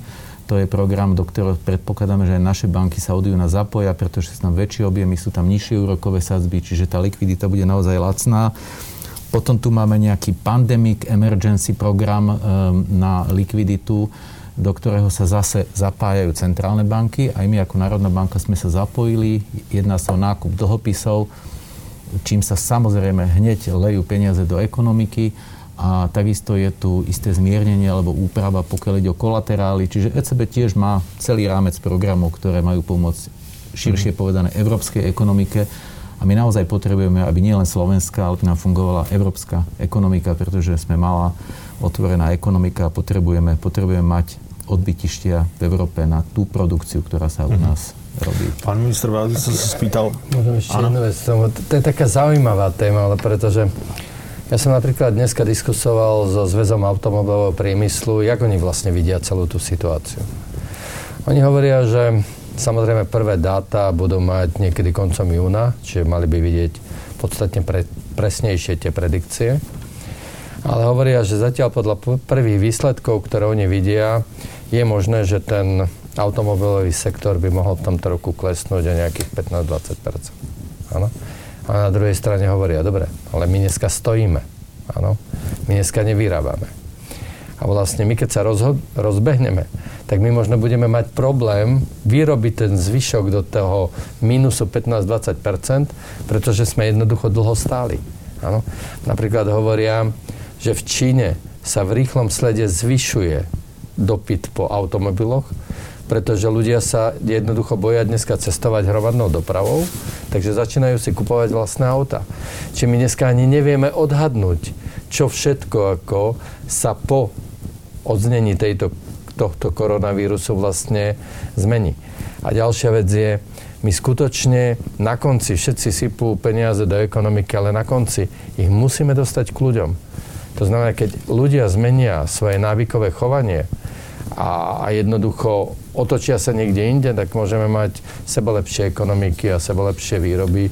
Jednoducho, zakiaľ nebudeme mať spotrebiteľov, ktorí to kúpia, tak nebudeme vyrábať. Jasne, ja by som sa ešte spýtal potom aj k tej, tomu simulovaniu spotreby, čo má prísť po nejakom nezbytnom vyriešení tých prepadov likvidity v koronakríze, ale ešte by som sa spýtal k tým najaktuálnejším, tým záchranným sieťam.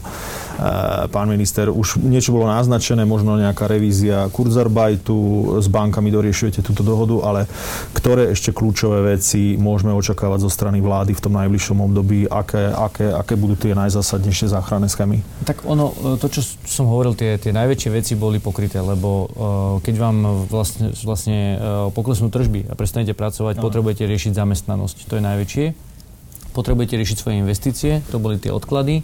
Uh, samozrejme, nejaká tá, je problém aj s tým, že poklesla vlastne spotreba energie a to je samotná kapitola, o ktorej by sme sa mohli baviť, lebo to je problém uh, pre celý trh, ale, ale do toho nechcem zachádzať.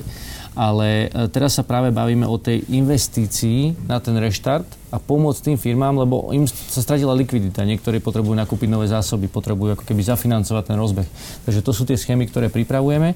No a potom e, okamžite pripravujeme aj teraz ten balík, ktorý by mali ísť do parlamentu, zjednodušenie tých, tých, toho podnikateľského prostredia a odhádzanie všetkých tých polien, ktoré sa dajú veľmi rýchlo. Samozrejme, nedá sa všetko, lebo to je beh na dlhšiu trať, ale to, čo bolo nakopené, ako keby tie polená, tak tie musíme odhodiť, aby aj tí podnikatelia práve pri tom reštarte dokázali o mnoho jednoduchšie podnikať, fungovať. A potom sú to verejné investície. My potrebujeme pomôcť aj tým súkromným investíciám tým, že nasmerujeme tento rok do toho reštartu, pripravíme verejné financie na verejné investície, aby ten sektor sa mohol, celá tá ekonomika sa mohla obnoviť. No a určite ja chcem prinašať práve tú tému tých inovácií, aj v dialogu práve s fungujúcimi a úspešnými firmami, ako pomôcť slovenským firmám rozvinúť tú inováciu ešte viac, ako môže štát pomôcť, či už zjednodušeniu procesov, či už pri čerpaní eurofondov, alebo e, proste financovania, alebo spolupráci s vysokými školami, ako sem pritiahnuť vedcov, ako sem pritiahnuť ten brain trust, e, ako zapojiť tieto procesy o mnoho rýchlejšie, lebo to je to, čo aj povedal pán Beliajev, kríza je aj príležitosť.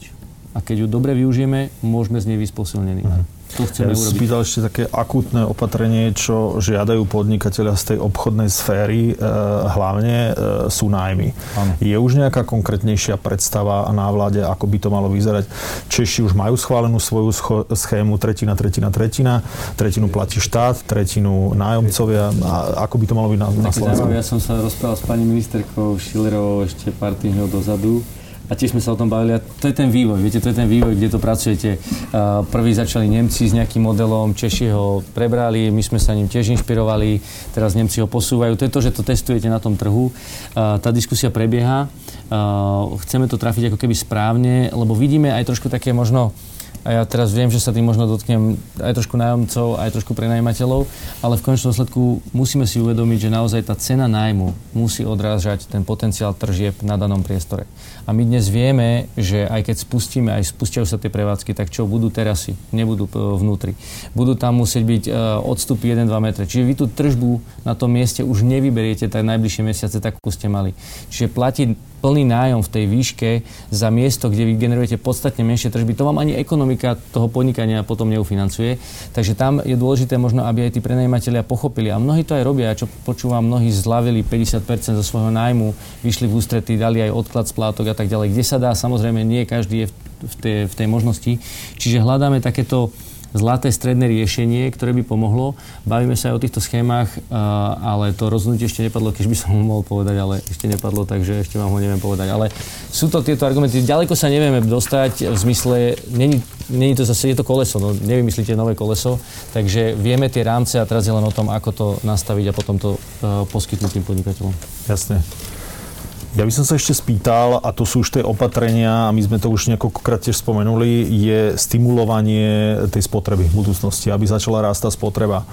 Uh, také, také najčastejšie, ale, alebo najviac to opatrenie, ktoré poznáme z minulosti, z tej prvej krízy, bolo napríklad šrotovné na automobily, hej? Uh, to si asi tak najviac pamätáme, ale spýtal by som sa uh, vás všetkých, uh, čo podľa vás v tomto smere by mohlo byť také najoptimálnejšie pre zavedenie, ale aj z pohľadu udržateľnosti tých verejných financií, samozrejme, hej. Kde by ste vy videli tie najoptimálnejšie možnosti na stimulovanie tej spotreby?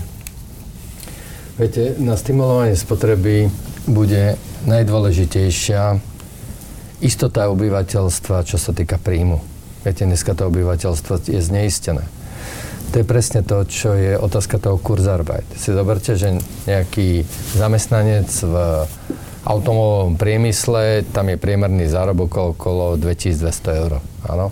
Naraz, ako sme ho stlačili na nejakých šesťdesiat až sedemdesiat percent ako. Áno, z toho štát prispieva nejakú polovicu, polovicu dos, dopláca firma a ten zamestnávateľ stále miesto dvetisíc eur dostáva tisíc. Áno. Napríklad v Nemecku, kde máme fabriku, áno, dneska dostáva osemdesiat alebo osemdesiatpäť percent. Firma neplatí žiadne zdravotné ani sociálne odvody. Čiže dneska nem, nemecký štát robí všetko preto, aby jednak tí zamestnanci sa mali relatívnu istotu v príjme, áno, a aby čo najmenej ľudí bolo prepustených z pracovného pomeru. Idú do sociálnej siete, strácajú pracovné návyky, znovu ich musíte zamestnať, niekde sa znovu budú musieť zaučať. To znamená, že to sú všetko zase nejaké dodatočné náklady, ktoré tým zamestnávateľom a štátu budú vznikať v budúcnosti. Čiže to najlepšie riešenie v podstate udržanie tých pracovných. Samozrejme, samozrejme, samozrejme. Ja veľmi rád na to nadviažem, lebo viete, to Nemecko čím ďalej sa ukazuje ako keby tá pripravená krajina. A ja som to hovoril roky, odkedy som bol v parlamente, že pozrite sa na to Nemecko. Od roku dvetisícštrnásť sa pripravuje práve v tých dobrých časoch a má prebytky rozpočtové. Odkladá si na tie horšie časy. A to je presne ako keby ten príbeh o tom, že my sme sa tu tak akože smiali, však dobré časy budú asi navždy, tak si to všetko prejedzme. Nie, Nemci poctivo a pracovito odkladali do toho, do toho šuflíka tie peniaze a dnes si môžu dovoliť zafinancovať o mnoho viac a To je, to je až bolestivé počúvať, že, že nemôžete dať. Nemôžete dať viac, lebo nemáte. Ale keď by sme mali ten komfort toho Nemecka, ktoré si za šesť rokov stošesťdesiat miliárd eur pripravilo a dnes môže povedať, viete čo, my dáme päťsto miliárd. A my môžeme len tak pozerať a zavidieť, že keď by sme to my vedeli povedať. My prídeme na trhy a zistíme, že OK, našťastie máme menšiu ekonomiku. Pozitívum je, že sme závislí na nemeckej ekonomiky a keď oni nalejú, tak sa nám niečo z toho uh, ujde, ale nie je, to, nie je to to. Čiže pre mňa, ako ministra financií, je cieľ, aby sme sa dostali jedného dňa na úroveň Nemecka, ktoré bolo pripravené finančne aj zdravotne a preto to vedelo dobre zvládnuť, aby sme pre budúcnosť, už keď sa dostaneme do takej krízy, boli pripravení. A to chcem aj ľuďom vysvetliť, že ľudia je dôležité v dobrých časoch šetriť, aby sme práve v takýchto ťažkých časoch vám mohli pomáhať. Dnes nemáme našetrené, chceme vám pomáhať, nechceme nám šetriť. Žiaľ, nemôžeme toľko míňať, ale poďme, ako náhle sa ekonomika začne zlepšovať, poďme si šetriť na tie horšie časy a poučme sa z tejto krízy. To bude to najdôležitejšie. Jasné. Páni ešte k tomu majú? Veľmi stručne, možno dám len také krátke vyjadrenie. Aj podľa predikcie aktualizovanej, ktorú spravila Národná banka, vidíme veľký pokles dopytu, či už investičného, alebo aj spotrebiteľského. A pokiaľ ide o prepad súkromnej spotreby, len v druhom štvrti roku počítame, že bude štrnásť až tridsaťdva percent. Takže sú to naozaj enormné čísla. Platí presne to, čo povedal pán Beliajev. Je tam obava, neistota a tak ďalej. Ľudia prestávajú míňať peniaze. Niektorí ani nemajú aké míňať, keď žijú od výplaty k výplate. Musíme si povedať, že na Slovensku máme naozaj veľa domácností, ktoré nedokážu žiť bez výplaty, pretože nemajú vytvorenú finančnú rezervu. My sme na to upozorňovali už v minulom roku, keď nám začalo prudko rásť zadlžovanie domácností, že keď prídu horšie časy, tak naozaj niektoré domácnosti sú bez finančnej rezervy. V tomto patríme naozaj niekde až medzi posledné krajiny v Európe, pokiaľ ide o nejaké finančné rezervy. Takže máme tu teraz tie horšie časy a začne sa nám to bohužiaľ prejavovať. Pokiaľ by sme hovorili o stimulácii spotreby, či už šrotovné, alebo čokoľvek iné, je veľmi dôležité, aby tá stimulácia išla do tých správnych oblastí, to znamená tam, kde sa tie peniaze hneď minú, kde sa hneď premietnú do tej spotreby. Spomínam si na taký reklamný šot spred desiatich rokov, kde ukazovali takého človeka, ktorý si niečo išiel kúpiť do obchodu a povedal, že to je bojovník proti kríze. Tak to je presne ten spôsob, síce veľmi jednoduchý, ale naozaj treba smerovať, smerovať tie podpory, ak by boli tam, kde sa tie peniaze budú naozaj aj míňať a dostávať späť do ekonomiky. Ja len doplním a chcem... Ja som sa bál, že nebude žiadny graf na takto odbornej diskusii ekonomickej. Tu je presne vidieť tú vlastne celkovú zadlženosť na Slovensku, ktorá rástla a teraz je problémom, čiže opäť pre budúcnosť domáca úloha poučenie je z tohto, aby sme zvrátili ten stav, aby sme jednak naučili možno aj ľudí poučiť sa z krízy, aby si vedeli usporiť, ale to nie je také jednoduché, ale aby sme im aj vytvorili ten priestor, ako tie peniaze usporiť a potom v tých zlých časoch vedeli aj oni použiť ako impulz, aby boli oni tí bojovníci proti kríze. To šrotovné podľa mňa v tomto momente úplne není ten najefektívnejší nástroj preto, lebo uvedome si, že my tu veľa aut vyrábame, ale my ich predávame do sveta, ano. Čiže my ich nevieme úplne vykúpiť. Je to skôr taký možno náš signál smerom k Nemecku, že aj my vieme zaviesť niečo, čo zavádzate my a my vieme, že na tým pomáhate. Áno, áno, ale myslím, že treba hľadať ďalšie nástroje. Tie verejné investície budú tiež podľa mňa istý nástroj, ktorý môže rozprúdiť aj tú zamestnanosť. Tie verejné investície, ak to môžete trošku, trošku širšie nakrátko písať, sa, máme tu viacere, kde vidíte tie ja hlavné smery. Ja vidím napríklad viaceré veci v hľadiska budovania infraštruktúry, či už to budú cesty prvej triedy, ktoré boli dlho zanedbané, oprava mostov a podobne. Toto by podľa mňa z hľadiska dopravy by mohli byť, alebo rozprávame sa teraz aj s vyššími územnými celkami a s, o, s mestami a obcami. Čiže ide o to, ako keby tie kapitálové výdavky, lebo jeden paradox, ktorý tiež bol minulého rozpočtu, minulej vlády, že na tento rok na, na, na, naplánovali do rozpočtu preto, aby dokázali ten rozpočet ako tak zlepiť dokopy, naplánovali za pätnásť rokov najnižšie investície. Čiže my to musíme rozviazať. Teraz treba investovať a treba investovať správne a múdro, ako bolo povedané, lebo to, vy, vy, keď vy dáte tie peniaze do placu, hneď prichádza zamestnanosť, hneď prichádzajú mzdy, mzdy prinášajú spotrebu, ľudia si môžu dovoliť, kúpia si tričko, kúpia si potraviny, proste ten, ten kapitál sa točí. A keď sa točí kapitál, aj ten väčší priemysel, stavebníctvo a tieto veci, takže to bude dôležité dostať opäť do obehu, lebo to stavebníctvo zaznamenalo tiež pokles. A zaujímavé bolo ten argument s tými autami, že oni vlastne nemôžu uh, možno dobehnúť. Takže uvidíme, čo tá kríza prinesie, aké následky to bude mať a treba flexibilne a aktívne konať. Uh-huh. Ja už budem len možno, možno krátko, lebo keď sa rozprávame o tom, že chceme nejakým spôsobom stimulovať spotrebu, teraz sme teda boli uzavretí nejakú dobu a samozrejme sme extrémne otvorená ekonomika so všetkými tými závislosťami, ale aj pozitívami, ktoré to malo minulé, minulé roky. Možno opäť sa začneme baviť o istej miere sebestačnosti potravinovej, energetickej, možno optimálne nejakej kapitálovej, ktorá je samozrejme iluzórna. Ale tiež sú to nejaké ďalšie kroky, ktoré na jednej strane môžu vytvárať e, novú zamestnanosť, ktorú sme paradoxne posledné roky už zase neriešili, lebo sme dosahovali rekordnú zamestnanosť. Obávam sa, že cel- táto kríza tiež môže prísť, že o pár percentuálnych bodov sa samozrejme tá zamestnanosť zhorší. A čím skôr budeme schopní tých ľudí zase vrátiť na ten pracovný trh a čím skôr ich budeme vrátiť na ten pracovný trh, aby tá obrátkovosť toho, čo vyprodukujú, bude rýchlejšia a tým to bude lepšie pre nás všetkých. Ja by som sa tam vrátila k jednej veci. Je strašne dôležité povedať, že Slovensko je výrobne jeden z najpriemyselnejších štátov Európy. A ale viete, my sa stále bavíme o zamestnanosti. Len popri zamestnanosti sa musíme baviť o efektivite. Je síce fajn, že budeme mať zamestnaných veľa ľudí, ako ale potom nepredávame tie výrobky.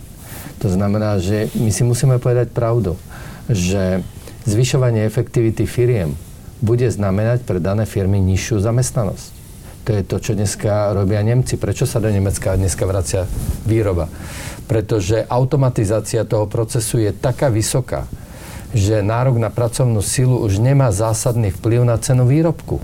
Toto je ten kľúč. A toto sa musí stať aj u nás. Áno, to znamená, že ja keď dneska vyrábam nejaký výrobok a mám v tej hale štyristo ľudí, ja ho budem možno o tridsať percent vyšší objem výroby, budem musieť vládnuť šesťdesiat ľudí. A vtedy, áno, budem môcť povedať, áno, táto výrobu budem vedieť na Slovensku udržať ďalších pätnásť rokov. Čiže tá zamestnanosť nemôže byť jedinou mantrou, ktorú my tu dneska tlačíme a presadzujeme a myslíme si, že keď bude... Áno, musíme mať zamestnaných všetkých ľudí, ale ten objem výroby mus, bude musieť byť niekde úplne inde. Áno, toto je ten kľúč. A úplne súhlasím, preto je tak dôležité práve tá reforma školstva, to vzdelanie, aby sme tých ľudí vedeli naučiť nové zručnosti a zamestnaní to úplne iných odvetví a preto aj tie inovácie sú také kľúčové. Vidíme to na krajinách ako Tajvan, Singapur a podobne, ktoré začínali tým, že robili trička. Dneska robia sofistikované systémy, softvéry, hardvéry, robia um, prevodovky, robia špičkové bicykle a podobne, že uh, proste oni narástli v tých technológiách a tým pádom tí ľudia majú úplne iné zručnosti, už nie sú len manuálni pracovníci, lebo tých bude odbyt, tých, tých bude ubúdať práve tou automatizáciou, ale potrebujeme vyťažiť a tých ľudí napríklad môžeme aj ľudí zamestnať viacej v bankovníctve, keď tie banky budú rásť a budú vedieť poskytovať viacej produktov, budú vedieť byť úspešné aj v zahraničí a podobne. Čiže to všetko spolu súvisí a tie inovácie a vzdelanie bude uh, téma najbližších rokov nevyhnutne. nevyhnutne. Absolutne. Jasne. Ako toto sú už veci, kde hovoríme o tej dlhšej budúcnosti a možno ma ešte napadla otázka presne budúcnosť nastavenia toho podnikateľského prostredia, budúcnosť nastavenia ekonomiky, ale aj verejných financií. Nedávno bol vládou schválený nový vládny program, ktorý je nejakým základom na tie štyri roky. Z toho pohľadu, čo, o čom sa tu bavíme, teda zlepšenie tej ekonomiky, zlepšenie verejných financií, sú tam nejaké veci, ktoré mimoriadne oceňujete a naopak vám tam veľmi chýbali? Viete čo, takto, my samozrejme dneska podrobne študujeme ten, to programové vyhlásenie vlády, tentokrát na stodvadsať strán, čo sme boli dosť prekvapení, čiže snažíme sa vytiahnuť... Aby ste mali čo čítať. Áno, aby sme mali čo čítať, ale musím povedať, že to podrobne čítame a pripravujeme pre vládu taký materiál, hlavne z tej oblasti priemyslu, kde ja som doma, že ktoré veci sú pre nás zásadné, áno, ktorým by sme sa vedeli nejakým spôsobom na tú tému diskutovať a veci, o ktorých si myslíme, že možno nie sú úplne to ideálne, čo by malo v budúcnosti Slovensko sledovať. Máme to pripravené dneska tak na šesťdesiat sedemdesiat percent, či ja si verím, že budeme mať možnosť to predložiť ako a vláde a, ako, a že sa budeme... Čiže máte ambíciu stodvadsať strán, alebo... No, určite to bude menej, ale jedno, pozrite sa, veď my vieme, jak sa zostavovalo programové vyhlásenie vlády, tá doba bola hektická. Áno, to znamená, nemali sme, aj keď si myslím, že samozrejme tie jednotlivé politické strany to nejakým spôsobom pripravovali aj s nejakou štruktúrou odborníkov, ale myslím si, že dneska tie podnikateľské zväzy a tie jednotliví členové priemyslu budú vedieť k tomu dodať nejaký nový náboj, ktorý by mohol tieto veci posunúť možno niekde ďalej. Páni, ešte k tomu. Ja vymenujem možno niektoré špecifické veci, ktoré Národnú banku potešili, že tam boli, lebo na nich dlhodobo pracujeme a chceme na týchto témach spolupracovať. Týkajú sa teda predovšetkým finančného trhu, prekvapivo. Jedna taká téma, alebo okruh, sú domácnosti. Domácnosti nevedia investovať peniaze, nevedia si dlhodobo šetriť, požičať poriadne, majú problémy domácnosti s hospodárením a zadlžujú sa neúmerne. Toto je všetko téma, ktorá je dôležitá a súvisí veľmi úzko s finančným vzdelávaním a s gramotnosťou obyvateľstva. Takže toto je jedna taká dôležitá téma a Národná banka chce byť viditeľnejšia v oblasti finančnej gramotnosti a vzdelávania. Jedna veľmi dobrá téma. Potom tam vidíme samozrejme aj isté problémy, ktoré súvisia s distribúciou finančných produktov. Stretávame sa aj s nejakým predajom, ktorý nie je vždy úplne v poriadku. Musíme tam riešiť nejaké dohľadové veci. Mám na mysli finančné sprostredkovanie, Potrebujeme tam zvýšiť zodpovednosť finančných sprostredkovateľov. Potrebujeme do toho dať sprísnenie pravidiel trošku. A treťou oblasťou, ktorá je pre nás tiež novou témou, pretože sme sa stali súčasťou aj nejakých európskych štruktúr v oblasti boja proti praniu špinavých peňazí. Európska banková autorita tu dostala vedúcu úlohu v rámci Európy. My veľmi úzko robíme s é bé ou. A sme radi, že v tom programu vyhlásení sú aj veci, ktoré sa týkajú á em el, finančnej spravodajskej jednotky a ďalších tém, takže veľmi radi budeme spolupracovať aj na týchto témach. Tešíme sa. Padlo to na úrodnú pôdu, pán minister si niečo aj zapísal. A ešte vy, pán Viceník? Ja možno k tej finančnej gramotnosti. My keď sme ako, ako banka, keď sme si pripravovali nejaké vízie toho pred pár rokmi a robíme si nejaké trojročné, štvor, päťročné plány, a tak sme s potešením konštatovali, že Slovensko v tom čase, keď sme teda toto plánovali, a pre populáciu sa skôr či neskôr preklopí do toho trhu, kde viac bude zaujímavé investovanie ako úverovanie. To znamená, že ako keby miera úspor obyvateľov nám začala rásť. Samozrejme, nedosahujeme tie čísla, ktoré dosahujú západné krajiny, ale už to bolo natoľko zaujímavé, že tá gram, finančná gramotnosť veľmi veľa záležalo na tom, ako sa človek k tým úsporám, ktoré je schopný vygenerovať, vie správať. A je rozdiel, či vy desaťtisíc eur investujete správne, alebo ich prejete. Teraz samozrejme trošku touto situáciou niečo prejeme všetci. Na druhej strane, bez tej finančnej gramotnosti by sme sa stále len ďalej zadlžovali. A úmyslom nie je zadlžovať ekonomiku stále viac a viac. Úmyslom je nájsť primeranú mieru toho zadlženia, aby sme vedeli vytvárať čo najlepšie podmienky pre to investovanie. Či už je firemné, alebo pre obyvateľstvo. V podstate tam nie je rozdiel. Jasne. Ja ešte poslednú otázočku. Zakončili by sme to znova bankami. Spýtal by som sa hlavne vás, páni dvoch. Čo predpokladáte, akým spôsobom tá koronakríza môže zmeniť ten samotný bankový sektor aj z pohľadu tých konečných klientov, tých bank? Ja neviem, môžeme očakávať nejaké zvýšenie úrokových sadzieb, lebo bankári jednoducho znova budú mať to obdobie väčšej opatrnosti. Prípadne mm, môžeme očakávať nejaké výrazné redukcie pobočkových sietí, lebo jednoducho bavíme sa tu o tom, je tu aj na vás tlak, bavíme sa, bavíme sa o tom, respektíve teraz sme videli, že ešte oveľa viac vieme komunikovať na diaľku počas tej koronakrízy. Čo je možné očakávať zo strany bankového sektoru? Ja keď môžem zareagovať, tak pre nás samotných to bolo, bol to taký inkubátor dvojmesačný. Že sme zo dňa na deň sme sa rozhodli, áno, zostávame doma, budeme pracovať smart workingom, to znamená nejakým spôsobom vzdialeno. Head office sme z tisícdvesto ľudí zredukovali na niekoľko desať. A čo sa týka úrovne služieb, prechádzanie platieb, výberov z bankomatov, čokoľvek, nemám pocit, že by niekto sa cítil obmedzený alebo že by niečo nefungovalo. Tu vy vlastne môžete predať tú budovu tam pri Nivách. Pokiaľ by ste chceli kúpiť, tak... A ak nájdem to... ďalších, čo by sa zložili, tak... Môžeme vám na to požičať. Čiže z tohoto pohľadu sme sa niečo naučili a samozrejme, že by sme to chceli dnes využiť pre to nové fungovanie. To nové fungovanie nemusí automaticky znamenať, že pri, pri vracaní sa naspäť do normálu sa tridsať percent našich zamestnancov stratí. Hej? Nie, to môže znamenať, že nájdú iné využitie alebo nájdeme iný spôsob, ako obsluhovať klientov, ktorý bude efektívnejší. Je logické, že sa s tým, že s tým veľmi pracujeme teraz a zaoberáme sa s tým, akým spôsobom využiť miesta, ktoré máme efektívne, efekt, efektívnejšie, akým spôsobom rýchlejšie komunikovať, ako oveľa rýchlejšie využívať digitalizáciu, lebo sme videli, že to ide, že sa to dá. Keď nič nie je jednoduchšie, ako keď nemáte na výber. Potom to naozaj ide veľmi dobre a všetci spolupracujeme. To znamená, že z tohoto pohľadu sa dá očakávať istý tlak, samozrejme, aj čo sa týka pobočiek. No pokiaľ zistíme, že v jednom meste máme tri, ale je efektívne to obsluhovať len s dvomi. Pretože ja si myslím, že nielen my sme sa zmenili teraz, alebo že sa zmenili banky. Zmenili sa aj naši zákazníci. Aj oni zistili, že možno nepotrebujú si spokecať každý týždeň na pobočku, že kľudne stačí zavolať, alebo aj iným spôsobom nemusí vkladať peniaze. Existujú vkladové bankomaty. To znamená, že aj štruktúra tých produktov, ktoré budeme ponúkať, sa určite zmení, lebo ľudia pochopili, že sa to dá robiť inak. Takže z tohoto pohľadu pre nás je to pozitívna lekcia a verím, že z toho budeme mať výhody všetci. A úroky? A potom nám úroky slova. Sú a budú. To sme predpokladali. A, a, a pán Dvořáček tu nás spomínal T L T R O, trojku. A, je to veľmi dôležité, lebo toto je, toto je mechanizmus, ako banky sa vedia dostať k lacným peniazom, alebo k lacnejším, ako je štandardne, keby ho kupovali na trhu.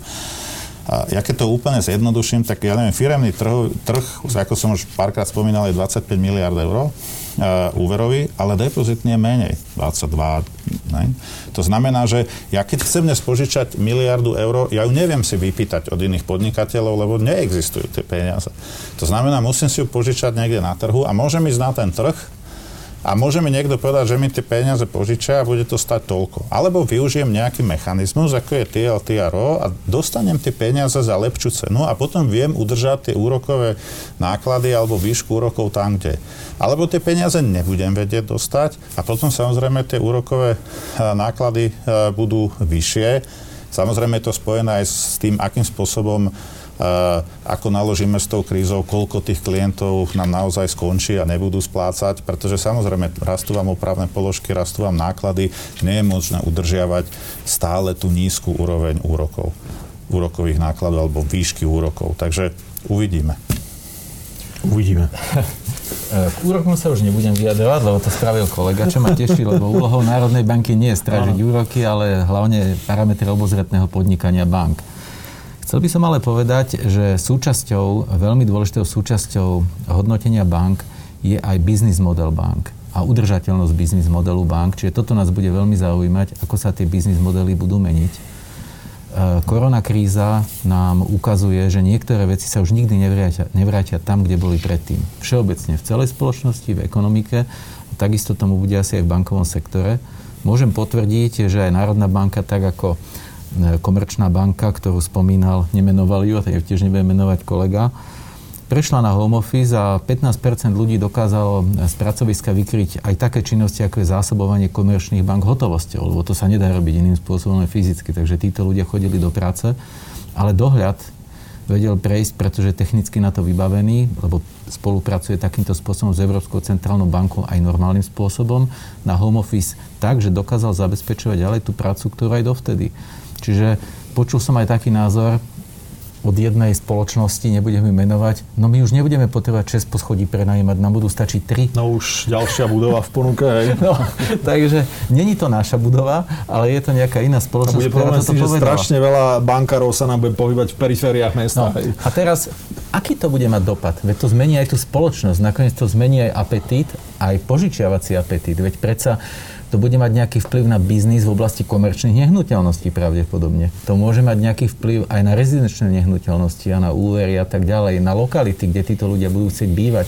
Možno to ovplyvní dopravnú situáciu. Čiže tie dôsledky takýchto rozhodnutí môžu byť veľmi vážne. Ja nechcem o nich špekulovať, teraz samozrejme len ich naznačujem, že tá budúcnosť nám prinesie možno ešte oveľa rýchlejší prechod na technologické inovácie, o ktorých sme tu hovorili. Vytvárali sme tu rôzne inovačné huby a podobne a hovorili sme, že treba podporovať tieto formy. Oni tu zrazu možno prídu takýmto spôsobom oveľa skôr. Ja ďakujem moc pánom za vaše názory, za vaše skúsenosti, ktoré, s ktorými ste sa s nami podelili. A vám zároveň ďakujem za pozornosť. Ja keď to veľmi rýchlo zhrniem, tak počul som tomu určite mierny optimizmus. Predsa len aj, aj v tom stave, ako máme banky. Je to úplne iná situácia aj v podnikoch, aká bola pred tými desiatimi rokmi.